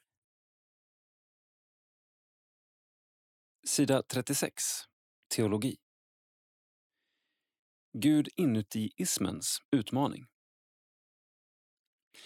Vi behöver ordet och sakramenten, bekännelserna och kyrkan som gemenskap där vi får förmana varandra. Gud kommer utifrån och in i våra liv, inte tvärtom, skriver Thomas Nygren. Text Thomas Nygren. Illustration Benjamin Kruse. Vid sidan av den reformatoriska huvudfåran med lutheraner och reformerta fanns i radikalreformationen olika anabaptistiska rörelser. Anabaptist betyder omdöpare. De underkände barndopet som sinsemellan var mycket olika. Två exempel kan få illustrera detta. 1. Johan av Leiden utropade sig 1534 som Sions kung i den tyska staden Münster som av honom och hans efterföljare såg som det nya Jerusalem. I staden infördes bland annat polygami, förbud mot privat egendom och dödsstraff, till exempel för hån mot ledaren. Enligt några källor hade Johan av Leiden själv, vid sidan av sin hustru, även 16 bihustrur. Johans skräckvälde varade i ett drygt år innan han blev besegrad. 2. Efterföljarna till Menno Simons 1496 till 1561 hade i stort sett motsatta ideal. De var pacifister, vägrade ha något med staten att göra, som till exempel att gå i statlig tjänst, och vägrade även att avlägga eder. Ofta drog de sig undan det vanliga samhället för att skapa alternativa gemenskaper. Dagens menoniter har sitt namn efter Menno Simons. Det går knappast att tänka sig mera olika typer av kristendom. Ändå fanns bakom deras alla olikheter djupa gemensamma rötter som går tillbaka till den medeltida mystiken. Enligt teologen Michael Horton kan det som finns i dessa rötter även kasta ljus över vår samtids djupgående sekularisering. Visserligen var de flesta av radikalreformatorerna i ett första skede delar av huvudfåran i reformationen. Men de kom ganska snart att hämta sin främsta inspiration från mystiker från tidigare århundraden. Inte minst kom italienaren Joakim av Floris 1130 till 1202 som var en profetgestalt och mystiker inom cisterciensorden, att betyda mycket. Han predikade att historien bestod av tre epoker. Faderns tidsålder, som även var lagens tidsålder. Sonens tidsålder, som kännetecknades av evangelium och prästerskap och var den tidsålder man levde i nu. Samt den Andens tidsålder som skulle komma. Andens tidsålder skulle innebära att alla på ett omedelbart sätt i sitt inre kände Gud. Då skulle det inte behövas några läror, bekännelser, präster, kyrkor eller sakrament. Inte ens Bibeln fanns det behov av längre. Många av anabaptisternas ledare hänvisade till Joakim av Floris och hävdade att nu var den förutsagda andens tidsålder här. Här föddes en version av kristen tro som ställde den personliga gudsupplevelsen över gudsuppenbarelsen i ordet. Det blev ett lyssnande inåt istället för utåt på ordet. De väldigt olika typerna av anabaptistiska rörelser vid tiden för reformationen illustrerar att om man inte låter lära och liv underordnas den bibliska uppenbarelsen kan man hamna i snart sagt vilka läror och slutsatser som helst. Det blir i praktiken en upplevelsenormerad tro. Det viktigaste blir att lyssna till den egna upplevelsen av Gud och den kommer att stå över Bibeln. En annan sak som är tydlig är att fokus hamnar på den etiska dimensionen av livet. Även om man inte alls var överens om vilken etik som var eftersträvansvärd. En luthersk analys av detta kan vara att när människan söker efter ljuset i sitt inre kommer hon enbart att finna lag och krav på hur man ska leva och aldrig evangelium eftersom människan på grund av syndafallet är hopplöst lagisk. Hon vill själv prestera det som behövs inför Gud. De anabaptistiska ledarna fokuserade följaktligen i allmänhet på efterföljelsens etik, inte evangeliets gåva. De kom därför att tycka att Luthers och Calvins tanke på tron alena inte var någon särskilt bra idé. Tanken att frälsningen kommer till människan enbart genom tro på det Jesus gjort, utan att hon bidrar genom egna gärningar, uppfattades som främmande och ointressant. Denna typ av tro kallade Luther entusiasm, oftast översatt med svärmeri i den svenska versionen av de lutherska bekännelseskrifterna. Bokstavligen betyder ordet Gud inuti-ism och stod för den urgamla frestelsen att förväxla sig själv med Gud, sina egna tankar med Guds ord. Det är intressant att se att Luther i schmalkaldiska artiklarna, i artikeln om bikten, beskriver Adam som den första entusiasten, Gud inuti-isten. Han lyssnade mer på sin inre röst än på Guds. Detta är enligt Luther en aspekt av arvsynden. Vi är därför i oss själva alla entusiaster och lyssnar hellre på vårt inre än på Gud i hans ord. Under ytan visar sig här den gamla gnostiska motsättningen mellan ande och materia. Enligt gnosticismen var anden något värdefullt och fint medan materien var något lägre och mindre fint. Detta ledde till att allt yttre strukturerat, vanligt, organiserat och materiellt, som exempelvis sakramenten, sågs som ointressant jämfört med det som var frambringat av Andens inre röst och spontant, informellt och andligt och därmed värdefullt. Om vi alla bär på Gud inuti-ismens frestelse är det inte underligt att den dyker upp gång på gång i historien. Michael Horton påpekar att när Immanuel Kant, en av de viktigaste upplysningsfilosoferna på 1700-talet, formulerar vilken uppenbarelse människan verkligen kan lita på, är det den som finns i henne själv, i hennes förnuft och i den moraliska lagen i henne. Trots att Kant formellt var lutheran delade han inte Luthers synsätt där skriften var norm. Nej, här följer Kant samma entusiastspår som fanns hos anabaptisterna, där det inre övertrumfar det yttre. Ett sätt att sammanfatta en viktig dimension av vår samtids sekularisering är att vi som personer ska vara autonoma och oberoende av traditioner och andra yttre ting. Att vi ska lyssna inåt och på det sättet upptäcka vilka vi verkligen är. Enligt Horton är det inte svårt att se hur trådarna till detta sätt att tänka hänger samman med Gud inuti-ismens historia, snarare än med reformatorernas synsätt, där det yttre, skriften, hade förtur. Inom parentes sagt kan Luther inte slentrianmässigt göras till huvudansvarig för sekulariseringen på det sätt en del vill göra. I kristenheten idag är entusiastspåret fortsatt framträdande. Inte minst för att det passar så väl ihop med vår samtidskultur. Detta sätt att tänka visar sig när någon hänvisar till en uppenbarelsekunskap som innebär att en tanke hon själv uppfattar sig ha fått från Gud är viktigare än vad Bibeln säger, när profetior blir viktigare än Bibelns budskap. När man avvisar former och bekännelser med hänvisning till att det är bättre med levande praktisk kristendom. Eller när man med hänvisning till Guds rike tar avstånd från den organiserade kyrkan. Men det kan också ta sig uttryck i mer liberala former av kristendom. Till exempel när bibelordet aldrig i praktiken tillåts korrigera oss i våra uppfattningar.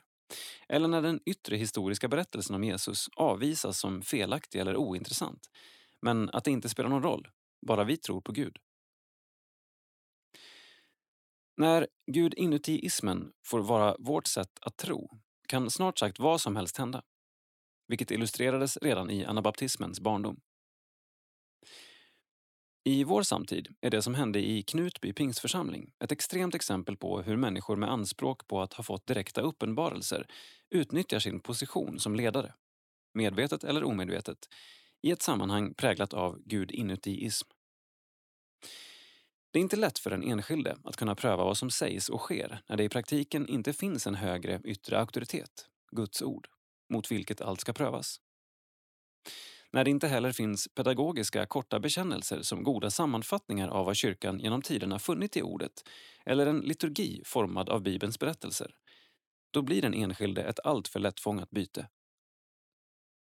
Nej, vi med vår sedan Adam nedärvda entusiasm, gudinutiism, läs arvsynd, behöver det yttre för att Guds uppenbarelse inte ska missförstås. Vi behöver ordet och sakramenten, bekännelserna och kyrkan som gemenskap där vi får förmana varandra. Gud kommer utifrån och in i våra liv, inte tvärtom. Guds uppenbarelse utanför mig ger mig en säkring som gör att jag med trygghet kan vara öppen för vad Gud vill göra i mig. Oavsett om det har karismatiska förtecken eller inte.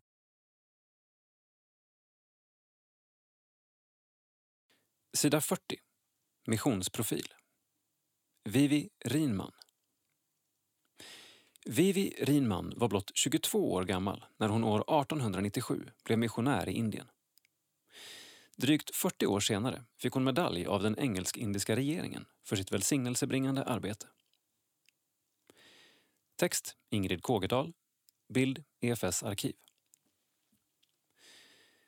Redan som tolvåring hade Vivi bestämt sig för vad hon ville ägna sig åt som vuxen. Hon hade lyssnat till Zenana-missionärerna Hanna Wennman och Lavinia Kristiansson när de en gång besökte Göteborg. Det var en dröm som gick i uppfyllelse när hon den 8 november 1897 lämnade Göteborg för att resa ut som missionär till Indien. Hon var då 22 år. Vivi, Hanna och Lavinia reste via Malmö där missionär Anders Jakobsson anslöt. Resan gick med tåg genom Europa och Vivi hade beställt rum i både Berlin och Dresden efter att ha konsulterat Reisehandbuch für die christliche Familien. Den 26 november 1897 anlände resenärerna till Trieste och gick ombord för att via Medelhavet, Röda havet och Indiska oceanen ta sig till Bombay. Den 3 december, ute på Medelhavet, skrev Vivi till sin mamma efter att ha jämfört de engelska passagerarna med sin medresenär Hanna. Om det verkligen är Gud som sänder missionärerna, varför får så många av dem komma ut bara för att bli sjuka och dö, mänskligt sett? Herren gör oss villiga och nöjda. Båten blev liggande ett par dagar i Karachi och resenärerna fick tillfälle att träffa kristna indier i stadens missionshus. Vivi förstod hjälpligt en predikan på urdu och hade därför gott hopp om att också förstå hindi som hon studerat under längre tid. Den 22 december nådde de Bombay och Vivi och missionär Jakobsson fortsatte med tåg till Nagpur, huvudstad i centralprovinsen. Nästa dag, som var julafton, packade de in sig och sitt bagage i en oxvagn och strax innan solnedgången kom de fram till sin nattlogi. Redan klockan 03.30 nästa morgon bar det av igen. Några mil utanför Chindwara mötte pastor Danielsson och Vivi fick flytta över för att kunna färdas bekvämare den sista sträckan tillsammans med honom. Vivi hade nätt och jämnt installerat sig i Chindwara och hunnit hälsa på pastor Lindroth, stationens föreståndare, innan hon hamnade mitt uppe i planeringen av hur man på bästa sätt skulle ta hand om de barn som drabbats av den hungerkatastrof som blivit följden av den svåra torkan åren 1896 till 1897. Indiska regeringen hade vädjat om hjälp. Vivi började besöka kvinnor i staden tillsammans med bibelkvinnan Millo. Efter några dagar skriver hon lite missmodigt hem till mamma Nanny. Men det kommer aldrig självmant till oss för att höra Guds ord. Mat och kläder är deras enda intresse. Men min oförmåga bör inte slå ner mitt mod, ty Gud visste ju på förhand när han sände mig hur jag var. Efter bara någon månad i Chindwara skrev Vivi i ett brev att visserligen hade hon sänts ut för att i första hand verka bland kvinnorna, men den närmaste tiden skulle hennes uppgift nog bli att ta hand om de sjuka barnen. En söndag döptes 29 flickor från barnhemmet Antalet döpta barn redovisades plikttroget. Missionären visste vad som förväntades. Ja, jag vet att den första undrande frågan när läsaren öppnar missionstidningen är Hava vi fått vinna någon för Kristus? Lena Rensa. År 1903 startade Vivi en kurs för utbildning av bibelkvinnor. Och 1906 fanns tid att starta en ettårig utbildning av lärarinnor. En kurs som anslöt till Vernacular Middle School, som redan funnits ett år. Men det visade sig vara en felbedömning att göra lärarinnekursen ettårig. År 1911 började man istället skicka flickor till den amerikanska metodistkyrkans seminarieutbildning i Jabalapur. Och det blev en bra lösning. Första världskrigets utbrott 1914 satte stopp för resor mellan Indien och Sverige. Den här perioden, när missionärerna var hälften så många, fick Vivi även ta itu med annat än skolarbete. Hon lämnade ifrån sig föreståndaruppgiften i flickhemmet eftersom övrigt arbete tog mer och mer tid. Hon medverkade i en tidning, hon satt med i flera viktiga kommittéer med mera. Boken In the Heart of India gavs ut 1928 lagom till 50-årsjubileet av EFS mission i Indien. Där berättar Vivi om de 50 årens med och motgångar i strävandena att göra Jesus känd. Hon infogar där också minnesord över alla som dittills avlidit på missionsfältet. 1935 tilldelades Vivi Rinman Kaiser i Hind-medaljen av den engelsk-indiska regeringen för sitt långvariga och välsignelsebringande arbete i Indien. Med avbrott för tjänst i Chaphur 1937 till 1940 stannade Vivi i Chindwara till 1944. Efter ytterligare fyra år i Junardeo återvände hon till Sverige. Hon avled 1960 efter att ha bott några år på Lindängens vilohem i Södertälje. Vi ser en stor bild på Vivi tillsammans med tre stycken indiska pojkar med texten Vivi Rinman med barnhemsbarn i Chindwara, cirka år 1900. Sedan en bild på tio stycken barn, pojkar och flickor, samlade på och runt en kärra med texten Många är de föräldralösa barn som tack vare barnhemmet i Chindwara kunde räddas undan hungersnöd. Sedan en bild på Vivi tillsammans med en välklädd indisk kvinna med texten Vivi tillsammans med Negeshar Bai en bibelkvinna vars levnadssaga kan läsas i Vivis bok Keshonaratans döttrar. Sedan en bild på ett antal lite äldre flickor som sitter och syr med texten En syklass på flickhemmet i Chindwara. Sedan en bild på Vivi som sitter tillsammans med ett antal indiska kvinnor med texten Vivi Rinman med infödda kvinnliga medarbetare i Chindwara 1931. Och till sist en liten bild på en bungalow med lite buskar framför med texten Barnhemsbungalon i Chindwara. Under vintern planeras boken om Vivi Rinmans liv och gärning komma ut. Se annonsering i kommande nummer av Budbäraren.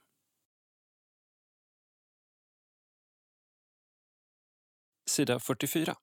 Kultur. Kända svenskar och Gud.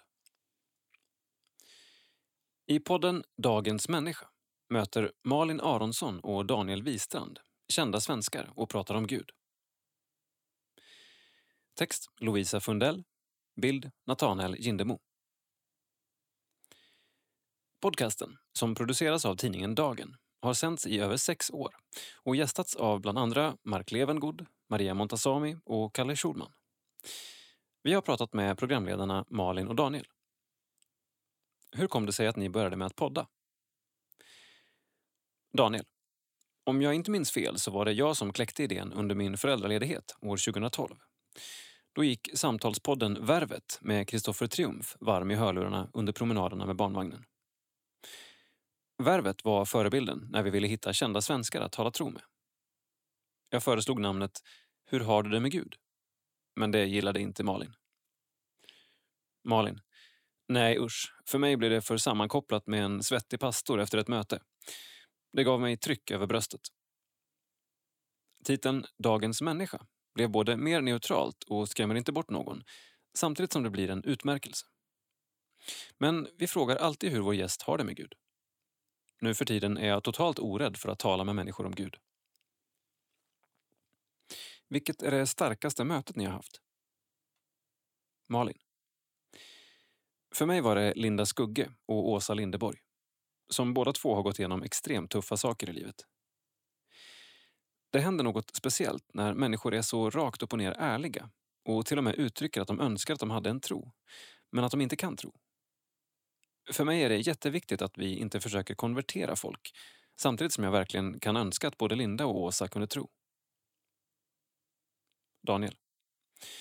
Det blev oväntat starkt för mig att samtala med Kalle Schulman. När han var liten blev han påkörd av en traktor, men överlevde mirakulöst. Ett ord han använde själv för att beskriva situationen. Det är ett privilegium att få prata om tro med människor. För även om man inte har en tro så finns det ändå alltid något som angränsar till det. I bästa fall kan vi så ett frö, men det är inte målet, utan samtalet i sig är det viktiga. Finns det en bakomliggande agenda kommer det att lysa igenom. Varför tror ni att poddar är ett så otroligt populärt format idag? Malin. Kort och gott för att det är något som man kan göra samtidigt som man gör något annat.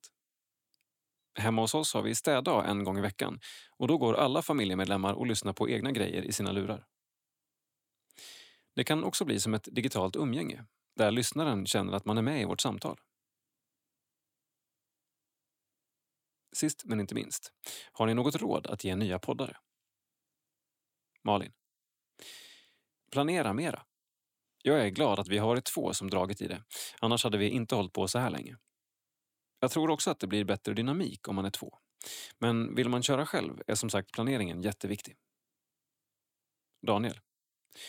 Ha en smal nisch så är det lättare att avgränsa och att det blir intressant. Jag tror på det kortare formatet. Vi kör på cirka 30 minuter. Det är precis lagom för en springrunda eller en tur på bussen.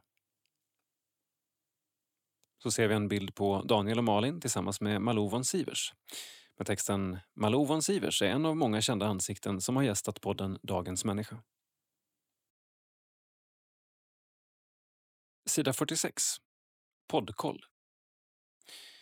Teologi, starka vittnesbörd och samtal om livet. Nedan tipsar vi om nio kristna podcasts. Wow, that's good podcast. Podd på engelska. Sadie Robertson Huff är för många ett välkänt ansikte från USA efter att hennes familj deltagit i dokusåpan Duck Dynasty. Sadie driver en podcast där hon bjuder in välkända kristna amerikaner för att prata om tro. Sadie är en riktig glädjespridare och det är otroligt uppmuntrande att höra när hon och hennes gäster delar historier och starka vittnesbörd från sina liv. Bible Project. Podd på engelska. Från början en serie animerade videor som vill hjälpa människor uppleva hela Bibeln som en sammanhängande historia som leder till Jesus. Dessa har blivit omåttligt populära på Youtube och finns sedan några år tillbaka i formen av en podcast. Duon Tim Mackey och John Collins utgör ett exceptionellt team för att pedagogiskt leda lyssnaren till större förståelse och aha-upplevelser. Apologiapodden vill du gnugga tankeknölarna och bli bättre på att sätta ord på varför du tror på vissa saker? I Apologiapodden guidar programledare Martin Helgesson tillsammans med gäster i olika ämnen som är aktuella i debatten. Kan man tro på jungfrufödseln? Var är Gud i en värld av lidande?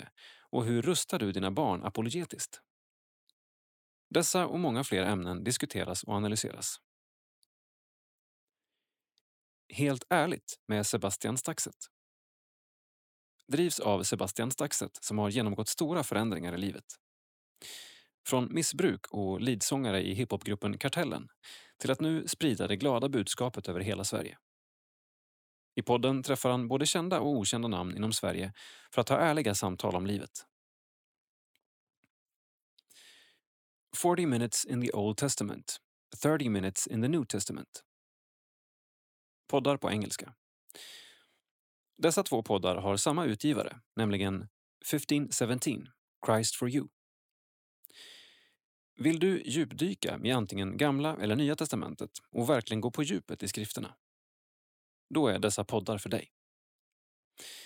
Stanna 40 minuter i Gamla testamentet, eller 30 i Nya, för att förstå kontexten och den samtida historien, ofta med en gnutta humor. As for me and my house. Podd på engelska. Drivs av det unga paret Milena och Jordan Kicciotti som pratar om både högt och lågt.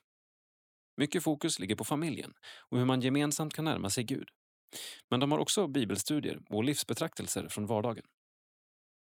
Vissa poddavsnitt finns också i videoformat på Youtube. Bönernas bön. Prästen Oliver Job, utbildad vid Johannelund och medlem i EFS, undervisar om bönen Vår Fader. Vartannat avsnitt är undervisning på evangelisk-luthersk grund och vartannat är ekumenisk undervisning. Att dyka ner djupt i den bön som Jesus lärde oss att be kan aldrig bli fel. There's Hope drivs av sångerskan och låtskrivaren Therese Sandström med artistnamnet Hope. Hon berättar om olika tillfällen i livet där Gud har gripit in och hjälpt henne på olika sätt. Med podden vill hon sprida just hopp. FFG-podden. En podd som ges ut av Församlingsfakulteten i Göteborg. Podcasten är en salig blandning av intervjuer, föreläsningar och predikningar som fakulteten har tillgång till. En mängd olika människor, tankar och idéer får plats i podden, vilket gör den härligt bred och lättillgänglig. Sidan 48. Kultur, läsning. Redskap för kropp och själ. Med Jesus i centrum blandar biskop Karin Johannesson humor och allvar i sina 52 veckoandakter i boken På kammaren. Text Daniel Kjellander, bild Pierre Eriksson. På kammaren Andlig återhämtning med biskop Karin. Karin Johannesson, Argument förlag 2020. Recension. Bokens underrubrik är Andlig återhämtning med biskop Karin. Och just det där med biskop Karin är inte helt oviktigt eftersom bokens små veckoandakter är väldigt personligt skrivna och man blir överraskad över hur väl biskopen integrerar tron med olika vardagshändelser i både dåtid och nutid. Här ryms såväl humor som allvar. Att hennes centrum är Jesus går inte att ta miste på. Varje andakt avslutas nämligen med ett ord från något evangelium. Den som föredrar en andaktsbok där texten är en betraktelse över ett bibelord lär här bli besviken. Men detta gör inte denna bok mindre nyttig. Biskopens 52 betraktelser är väl värda sin reflektion och är till hjälp för den som inte har bråttom. För den som vågar stanna upp och se hur hela tillvaron är Guds, förstår att Gud kan handla överallt och tala genom allt. Här finns att hämta för både tanke och handling. Varje vecka följs också av en andlig övning. Så när man är klar med veckans läsning börjar den praktiska tillämpningen av andakten. Jag tror många av dessa andakter är lätta att komma ihåg för biskopen tar ut svängarna i sina speglingar av vardagen. Jag bär med mig flera av hennes andakter så här efter att ha läst boken.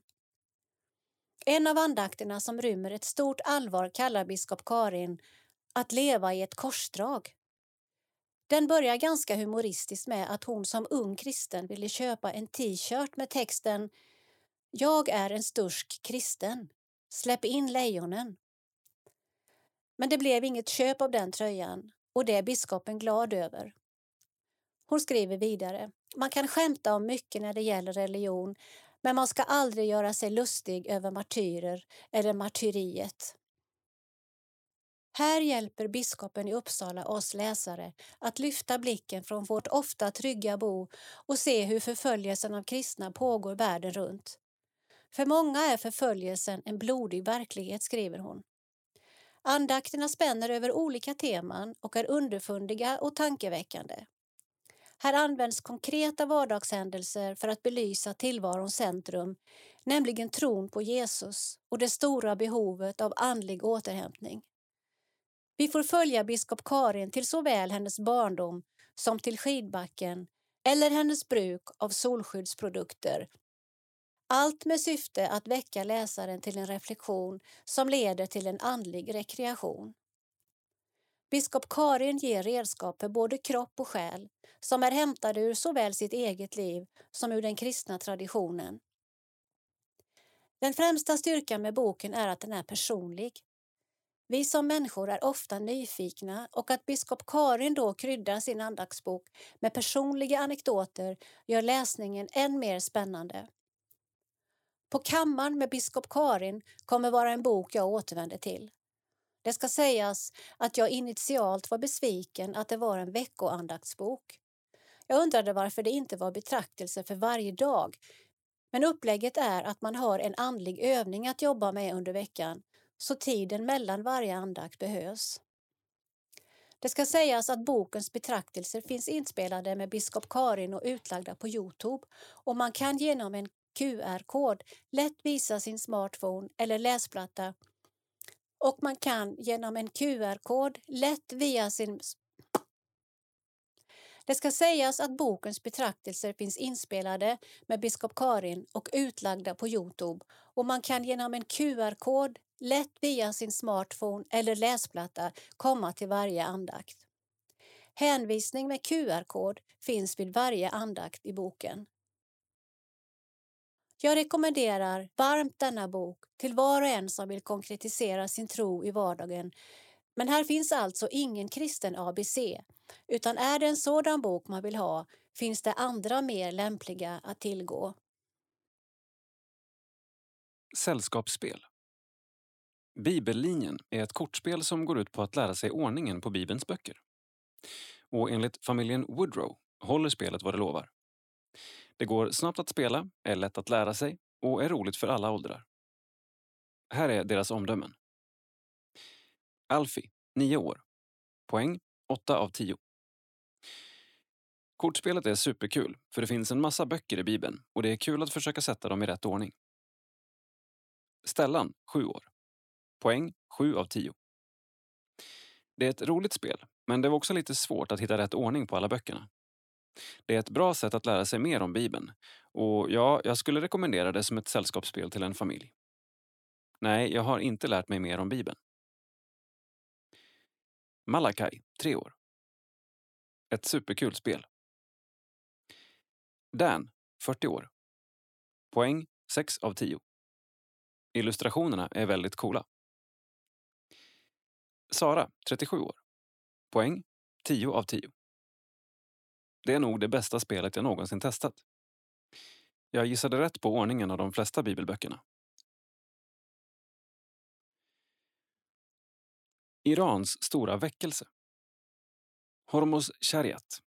Sjöbergs förlag 2020. Boktips. Doktor Hormos Shariat växte upp som muslim i Iran. Men 1980 bad han frälsningsbönen tillsammans med sin fru. En omvändelse som delvis berodde på att hans bror avrättades som 16-åring i Iran på grund av en politisk anklagelse. Efter en uppmaning från Gud blev Hormos gensvar att föra en miljon människor till frälsning i Kristus. Irans stora väckelse är en berättelse om Hormos, även kallad Irans Billy Graham. Passion för muslimer och det personliga löftet som Gud har gett honom.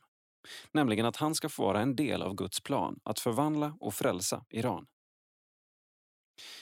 Läsaren får ta del av både Hormos häpnadsväckande vittnesbörd men också en resa genom Bibelns Iran och Guds plan för landets folk. Författaren nämner bland annat Jeremia 49 och 34-39 som referens, där profeten förutspår Elams, en del av nutida Iran, frigörelse från fångenskap. Trots att Iran inte har några kyrkobyggnader och trots att landet i mer än 40 år har genomdrivit islam på alla samhällsnivåer har Iran den snabbast växande evangeliska befolkningen i världen. Enligt Hormos är detta ett resultat av att iranierna är trötta på en kontrollerande regim och längtar efter att få tag i sanningen. Tack vare Iran Alive Ministries når Dr. Hormos Shariat miljontals tv-tittare med evangeliet i Mellanöstern och i Europa och har fört hundratals muslimer till tro på Jesus. Sidan 51 Kultur, psalm. Psalm 302 Min framtidsdag är ljus och lång. Min framtidsdag är ljus och lång, den räcker bortom tidens tvång. Där Gud och Lammet sälja ser och ingen nöd ska vara mer. Ett oförgängligt arv jag har, i himlen är det i förvar. Och under prövotiden här, min fader ger vad nyttigt är. Pris vare Gud som ställt det så, nu slipper jag att ängslig gå. För mig han alltid sörja vill, vad än som här må stöta till. Men Herre Jesus, lär du mig att leva mera helt för dig, den lilla tid jag har igen, på vägen hem till himmelen. Värmlänningen Nils Frykman har skrivit många omtyckta sånger som O sällhet stor och Min Gud när jag betänker. Egentligen hette han Larsson, men när han började studera till lärare i Karlstad tog han sig det lite elegantare namnet Frykman. Hans sånger går i dur och nåden, glädjen och tacksamheten dominerar i hans texter. Så kallas han också den kristna glädjens sångare. Nils var medlem i EFS men på 1870-talet delades många EFS-föreningar och det bildades en ny frikyrklig församling i Sunne där han gick med och även predikade en hel del. Men då uppstod ett problem. En lärare skulle ha luthersk tro. Man kunde inte ha en missionsförbundare som skollärare. Så trots att många i socknen uppskattade den gudfruktige magistern tvingades Frykman välja. Antingen lärare eller frikyrkoman han valde församlingen, blev pastor där och begärde avsked från sin lärartjänst. Tre år senare brann Sunne kyrka. Fast de frikyrkliga inte fick använda socknens lokaler gick då Nils Frykman, som var ordförande, till kyrkoherden och erbjöd kyrkan att hålla sina högmässor i deras nybyggda missionshus. Frykman hade en stor familj. Hans fru Betty födde tio barn och pastorslönen var säkert blygsam. Men 1883, samma år som han tog avsked från skolan, skrev han den sång som han själv tyckte blev hans bästa. Min framtidsdag är ljus och lång. Svenska psalmboken 302. Som Guds barn har vi en far som leder oss och sörjer för oss och vi har ett mål för evigheten. Vår framtid är ljus. Hans egen väg gick några år senare till Amerika. Där fanns vid den tiden inte mindre än 40 svenska kyrkor bara i Chicago och han blev kallad att vara pastor i en av dem. Men miljonstaden Chicago kändes för stor för Frykman som efter några år tog tjänst på en mindre plats. Sina sista år bodde han och familjen i svenskbygderna i Minnesota. På hans gravsten i Minneapolis finns första versen på Min framtidsdag är ljus och lång samt en lyra som påminner om sångens stora betydelse i hans liv. Torbjörn Arvidsson Sidan 52 Insändare Guds rike i Jesu efterföljd. Guds kärlek till världen ska tvinga kyrkan att säga sanningen om världens ondska och orättvisor menar Eskil Jonsson. Kristoffer Abrahamsson, präst i EFS Lötenkyrkan Uppsala, skrev en artikel med rubriken Låt ditt rike komma, låt din vilja ske i budbäraren nummer 8 2020 som jag läste med stort intresse. Grattis till budbäraren som vågat publicera en så bibliskt välgrundad text men samtidigt så politiskt laddad när det brukar hävdas att kyrkan inte ska vara politisk och framförallt inte en vänsterkyrka. Kristoffer utgår från Johannes 17 och 15, Jeremia 29 och 7, Romarbrevet 12 och 2 och Matteus 5, 14–16, när han skriver om den förvandlingens väg som ytterst är en fråga om omvändelse, frälsning och befrielse i socialt, politiskt, ekonomiskt och ekologiskt avseende. Det handlar alltså om en andlig hållbarhet kan man säga. Kyrkan ska vara ett kärlekens, fredens och rättvisans tecken för den värld och det samhälle som också är Guds eget rike. Särskilt centralt för kyrkans profetiska identitet i detta sammanhang tycker jag är Matteus 5 med Jesu bergspredikan och Romarbrevet 12 och 2 som handlar om kyrkan i världen, men ytterst sett om hela mänskligheten som lemmar i en och samma kropp. Det är fråga om ett ömsesidigt beroende för att världssamhället som Guds rike ska hålla ihop i undergångens tid. Låt ditt rike komma handlar om både världens och kyrkans kungariken som med dess lagar, maktstrukturer och ekonomiska system ska präglas av Guds vilja till fred, demokrati och rättvisa för alla folk. Mose lag var ju också given av Gud för att främja fred och rättvisa för det judiska folket som hade befriats ur Egypten men som även sedan led under ständig förföljelse och förtryck under det romerska riket. Jesus kom för att fullborda denna lag med kärlekens lag.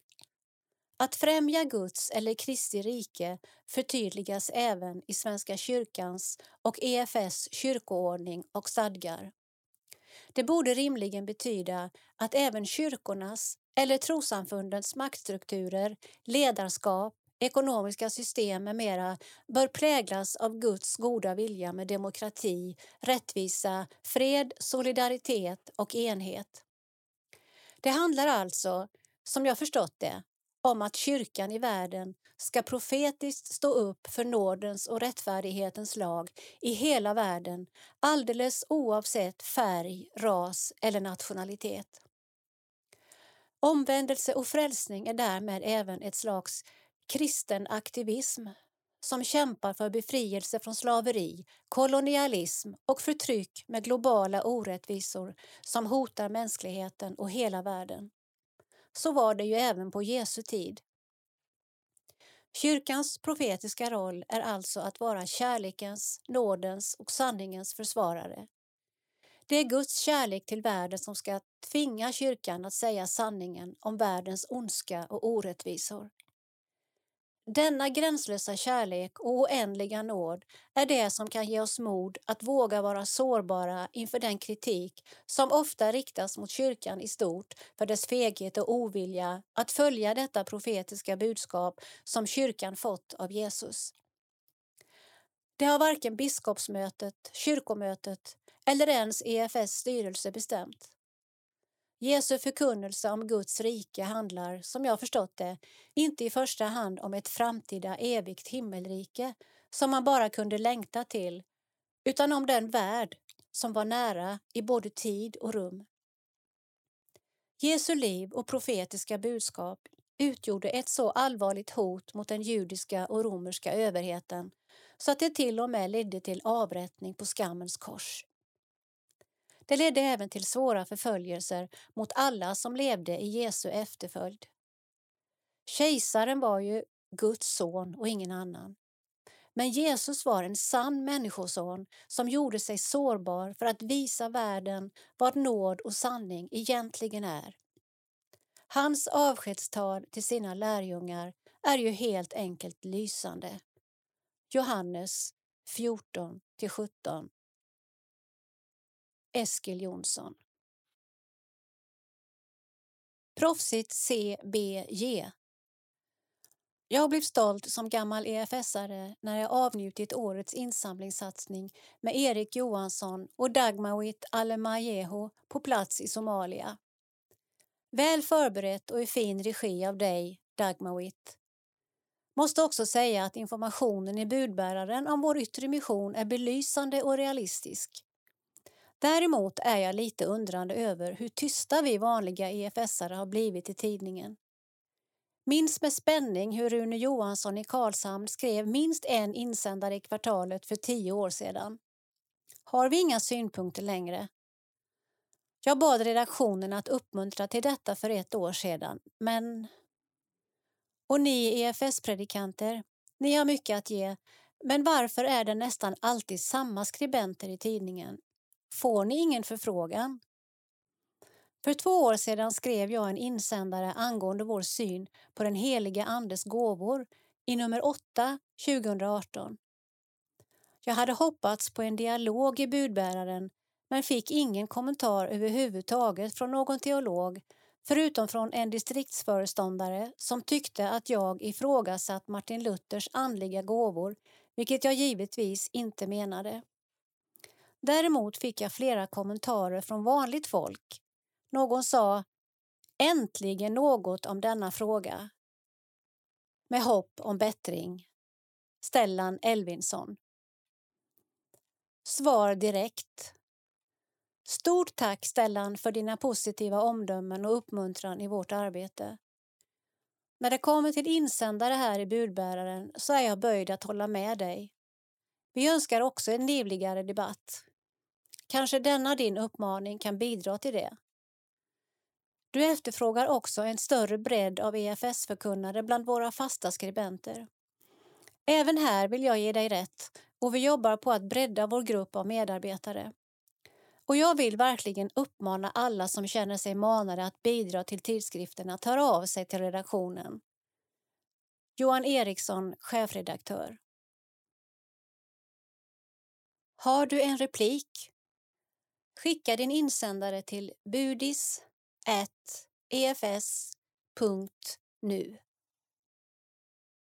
Sida 54. Info. Kalendarium, information, kungörelser, sociala media och mycket mer som rör EFS och SALT. Har du frågor? Kontakta oss på budis efs.nu. E på gång. 25 november, online. Seminarium om psykisk ohälsa med Esbjörn Hagberg, Zoom. 8 december, online. Rapport från EFS internationella avdelning, EFS Facebook-sida. 16 december, online. Seminarium om att samtala om tron i vardagen med Caroline Hultmar, Zoom. 28 december till 1 januari, Uppsala, Älvsbyn. Livskraft, nyårsfirande, flera orter. 29 till 31 december, Stockholm. Vinterkonferensen, Sankta Clara kyrka, Betlehemskyrkan, Hammarbykyrkan. Så ser vi en bild på drottning Silvia och kung Carl Gustaf som tänder ljus i en kyrka. Med bildtexten Vid kvällens nationella minneshögtid i pandemitid deltog bland annat kungaparet, ärkebiskop Antje Jackelén, representanter för myndigheter och olika religiösa samfund. Sveriges kristna råd representerades av generalsekreterare snabela K. Viborn och ordförande snabela Daniel Alm 71. Från Instagramkontot Sveriges kristna råd. Lars-Olof Eriksson tilldelas Bibelpriset 2020. Prisas för arbete med NT-kommentarer. Årets vinnare av Bibelpriset, som delas ut i samarbete av Bibelsällskapet och Sigtunastiftelsen, presenterades den 5 november av Anders Göransson, generalsekreterare för Bibelsällskapet. Motiveringen löd Lars-Olof Eriksson tilldelas Svenska Bibelsällskapets Bibelpris 2020 för ett långt och omfattande arbete med att göra Bibelns budskap tillgängligt och begripligt i vår tid. Det är en överraskad vinnare som delar sina känslor kring priset dagen efter tillkännagivandet. Det fanns inte i min tankevärld att jag skulle få ett sånt pris, säger han. För Lars-Olov, eller Loe som de flesta som känner honom säger, är priset ett erkännande av det han har ägnat hela sitt vuxna liv åt. Jag har ägnat mig åt folkbildning och undervisning, skrivit studiematerial och hållit i föredrag i hela landet. I den meningen har jag fått skriva kunskap om Bibeln. Priset är en inspiration att fortsätta med det jag hållit på med. Bibeln har funnits med som en självklar del i hans liv, både som lärare och som präst. Mitt första möte med Bibeln var en liten bok som hette Gossen i templet. Den handlade om Samuels möte med Gud. Jag minns att jag fascinerades av att Gud talade till en pojke. Jag var ju också en sjuårig gosse.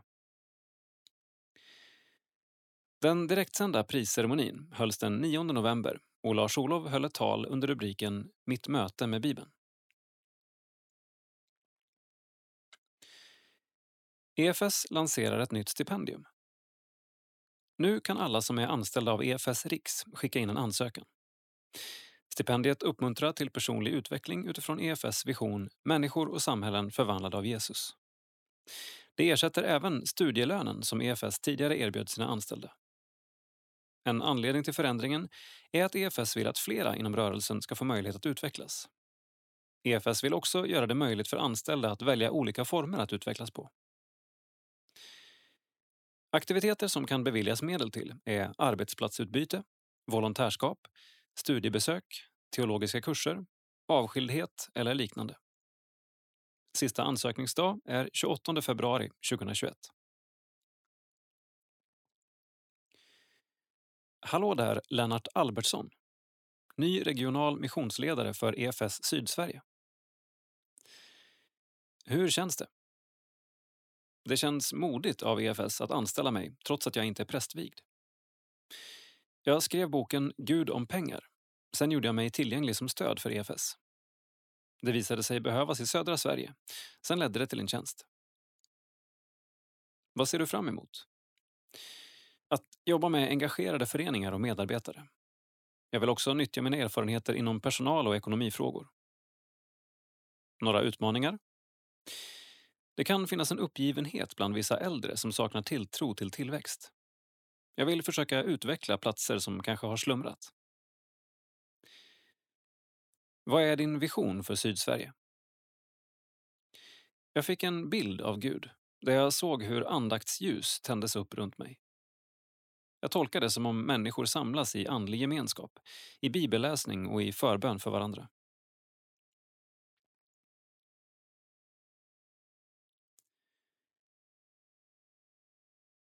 Gåvoresultat oktober.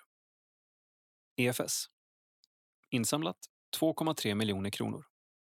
Budget 3,1 miljoner kronor.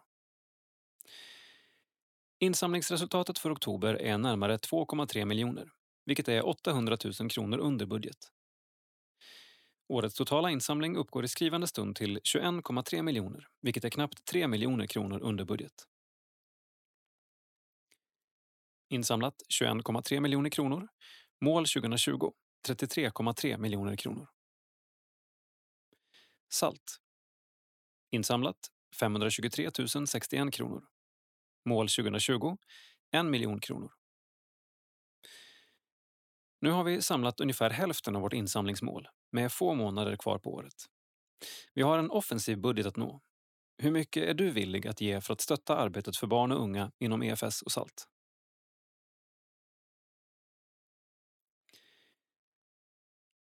Citat. Sedan vi senast var där har de kunnat bygga tre nya kyrkor. Slutcitat. Aina och Bertil Holmgren besökte tidigare i år för första gången på 12 år det Eritrea där de varit verksamma som missionärer med start på 1960-talet. Läs deras reseskildring på efs.nu missionsbloggen. Sida 57. Bial. Till tjänst för Jesus. Vi människor är skapade för gemenskap. Vi är också skapade ur en gemenskap. Den som treenig Gud är i sig själv. Kärleken är inte att vi har älskat Gud utan att han har älskat oss och gett oss sin son. 1 Johannes 4 och 10. Vissa säger att motsatsen till kärlek är hat. Men ofta är det rädslan som sätter upp galler och murar för att den kärlek som kommer från Gud ska strömma ut till människor. Till tjänst för Jesus får vi ge oss själva. Se att han omsluter oss och han möter oss även i den syster och bror som ger oss kärlek. Sofia Svensson, inspiratör för Bial och EFS internationella mission. Gabriel och Josef Tranefelt bor i Addis Abeba med sina föräldrar Sofia och Elias, som är EFS-missionärer, samt lillebröderna John och Emanuel. Till jul flyttar familjen tillbaka till Sverige efter fem år i Etiopien. Tilda Klevemar, som är EFS volontär för missionärsbarnen i Addis Abeba, ställde några frågor till tvillingbröderna inför återresan till Sverige. Gabriel. Beskriv dig själv med tre ord. Atletisk, rolig, ödmjuk. Vilket är ditt favoritämne i skolan? Gympa. Vad tror du är största skillnaden mellan att vara barn i Etiopien och Sverige? Det är skillnad på vilka saker som finns att göra och hur man kan röra sig runt på gatan. Sen är det också skillnad på vad man får för material i skolan. Vad tror du är det viktigaste du har lärt dig under åren i Etiopien som du inte hade lärt dig i Sverige? Att det är svårt att skiljas från vänner. De flyttar inte bara till en annan skola, utan till ett annat land. Är det olika att vara kristen i Sverige och Etiopien? Ja, nästan alla i Etiopien är kristna, så det är enklare. Vad tror du att du kommer sakna mest med Etiopien? Mina vänner. Josef. Beskriv dig själv med tre ord. Sportintresserad, gillar varmare klimat, snäll. Vilket är ditt favoritämne i skolan? Gympa. Vad tror du är det viktigaste du har lärt dig under åren i Etiopien som du inte hade lärt dig i Sverige? Inte slösa på saker lika mycket, mat och sånt. Har lärt mig mer om andra länder. Är det olika att vara kristen i Sverige och Etiopien? Alla är kristna på min skola, så jag vet inte riktigt hur det är att vara runt icke-kristna. Men det kommer jag att stöta på i Sverige. Vad tror du att du kommer sakna mest med Etiopien? Maten, mitt hus, området jag bor i och alla mina vänner.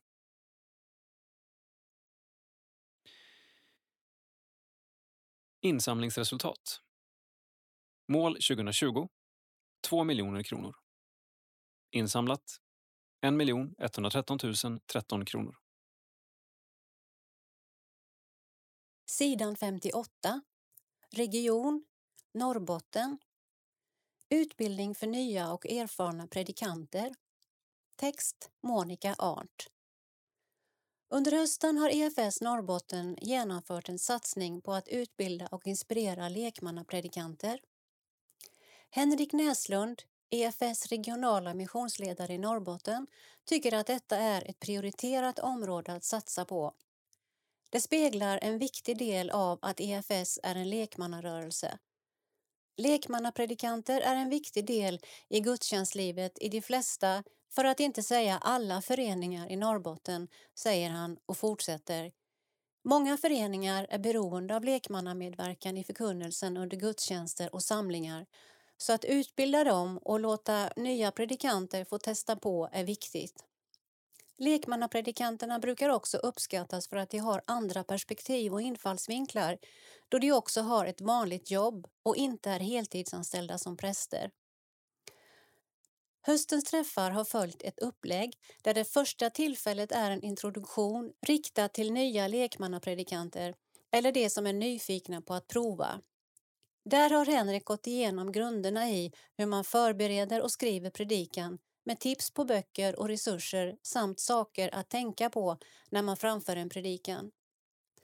Henrik Karlsson från Norrfjärden är en av dem som deltagit på utbildningen. Det var Miriam Eriksson, kyrkoherde i Norrfjärden, som frågade om jag var intresserad av detta.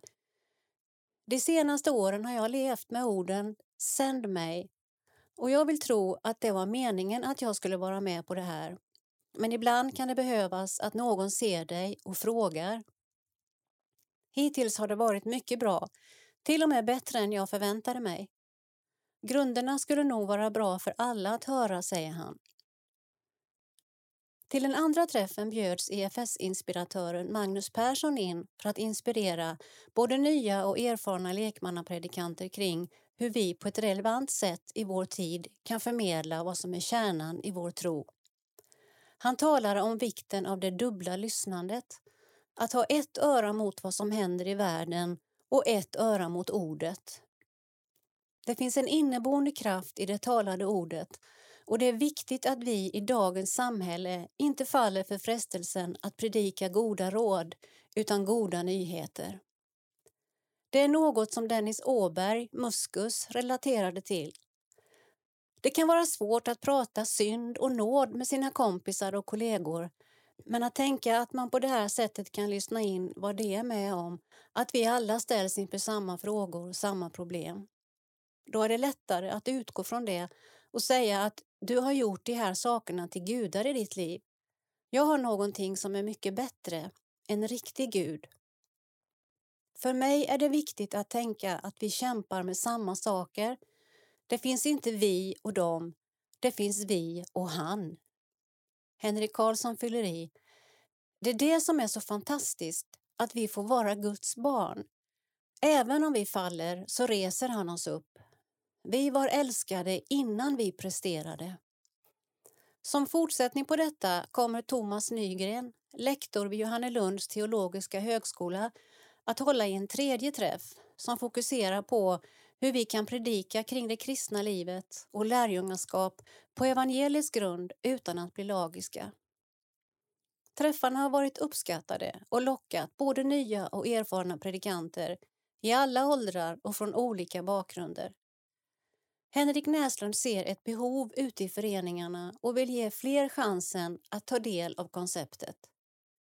Vi kommer att erbjuda nya tillfällen till våren enligt samma upplägg. Vi erbjuder även de som är nya att få predika i ett sammanhang där någon erfaren ger respons efteråt. Intresserad? Vill du veta mer om vårens lekmannapredikantutbildning? Kontakta Henrik Näslund. henrik.naslund.efs.nu Sidan 60 Region Västsverige Läger kunde genomföras till stor glädje. Tre konfaläger i regionen. Lägren på Hjälmareds folkhögskola, Ekhagen och Sandvikengården hade sammanlagt 118 konfirmander. Alla tre lägren var noga med restriktioner och kunde genomföras utan några större problem. Deltagarna var till och med friskare än ett vanligt år. Det betyder så mycket för ungdomarna att träffas och få undervisning tillsammans och därför var det väldigt värdefullt att lägren ändå kunde bli av. Var gärna med i bön för alla som konfirmerats i år och tidigare i vår region. Be om Herrens beskydd och frid över deras liv. Scoutglädje Med Burås scoutkår som värdar gick årets kämpalek av stapeln i början av oktober utanför Nol, norr om Kungälv. Kämpaleken, eller trampen som det också kallas, är en tävling i samarbete och scoutkunskap. Scoutpatrullerna vandrar en snitslad bana i skogen med stationer som utmanar dem på olika vis. En av platserna i detta fall var också en andaktstation där varje patrull fick läsa och be.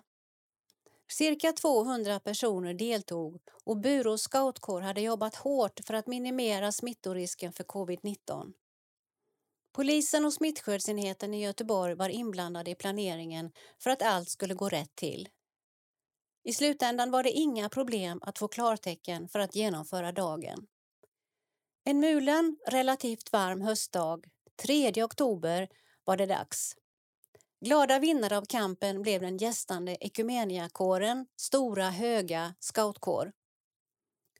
Jättekul tycker vi i Västsverige att de ville vara med och vi ser fram emot att träffa dem mer. Några patruller stannade kvar och hajkade samt firade utomhusgudstjänst på söndagen. Höstkonferensen på Sandvikengården. En helg kantad av glädje, gemenskap och uppbyggelse. Hösten bär med sig en tradition på Sandvikengården och det är höstkonferensen. En samlingsplats för alla EFS-föreningar i Värmland, en tid för gemenskap och uppbyggelse.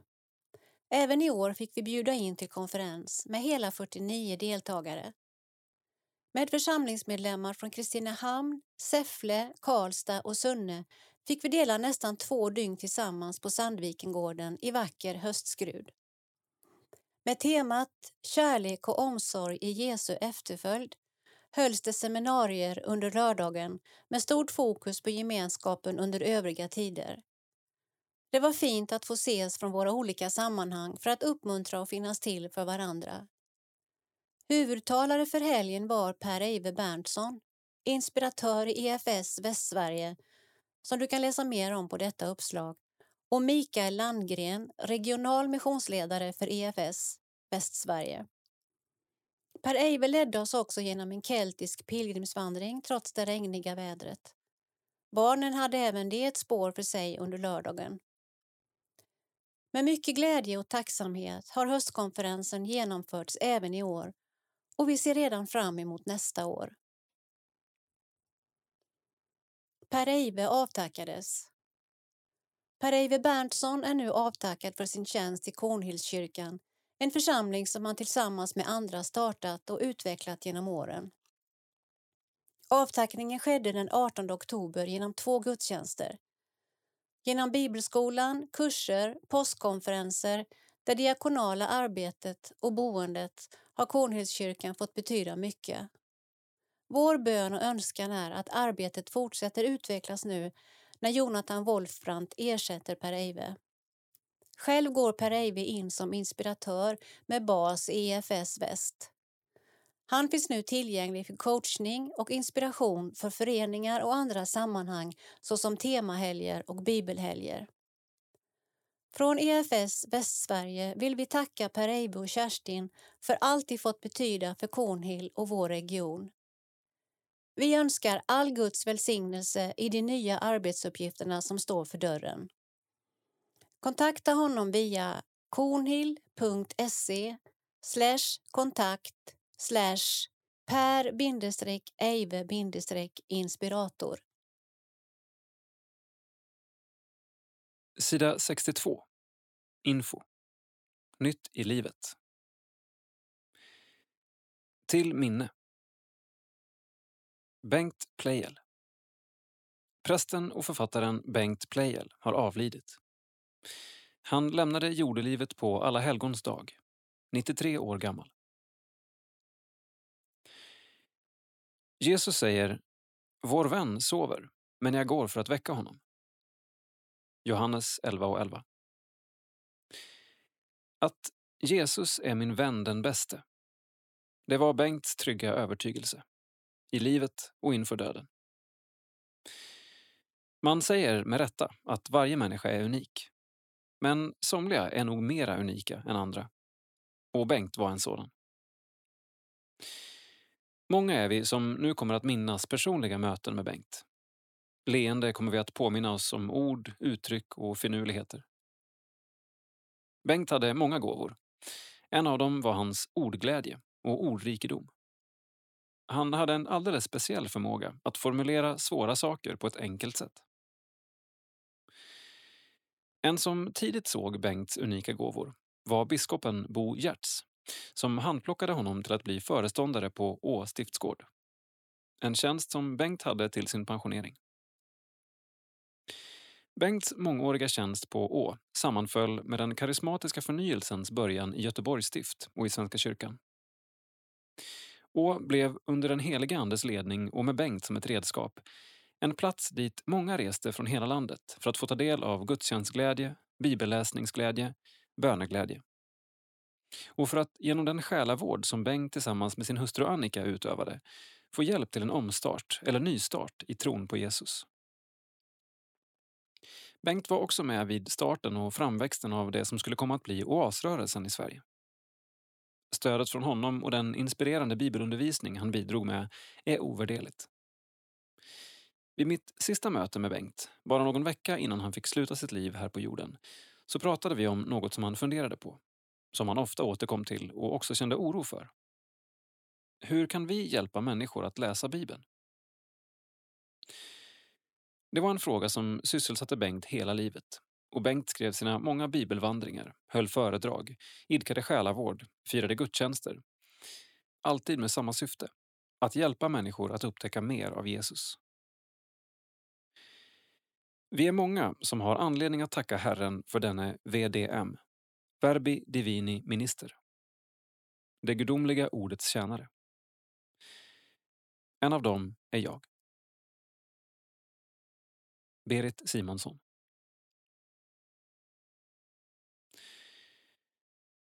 Tack! För alla minnesgåvor, för visad vänlighet och omtanke i vår sorg efter vår käre Karl-Erik Sjöberg. Tackar vi varmt. Ingrid Sjöberg, Anna-Karin Svensson och Anders Sjöberg med familjer.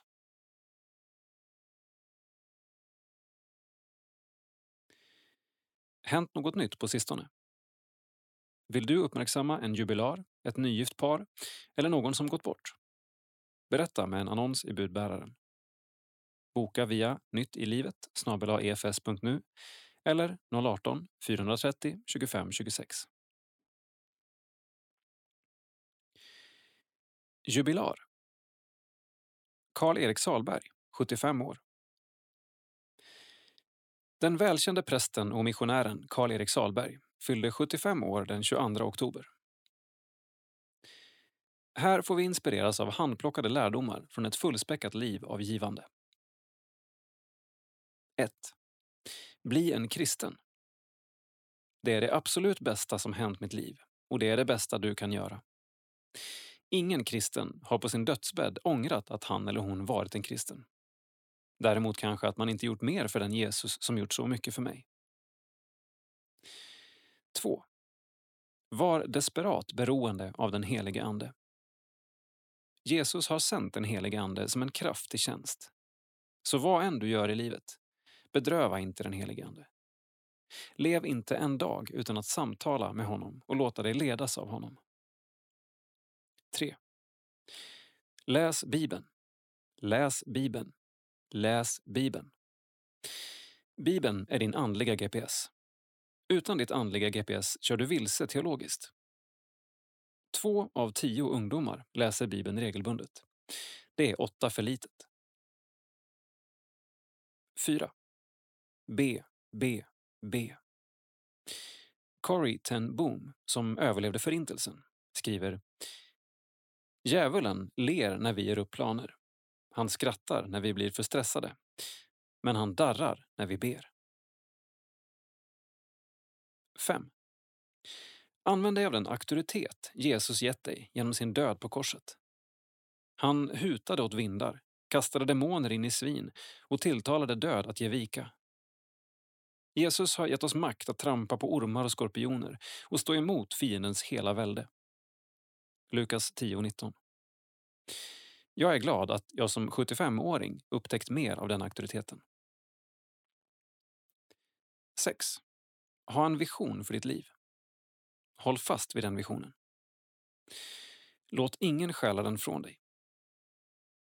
Missionären Albert Schweitzer sa det mest tragiska som finns är det som dör i en människas inre liv.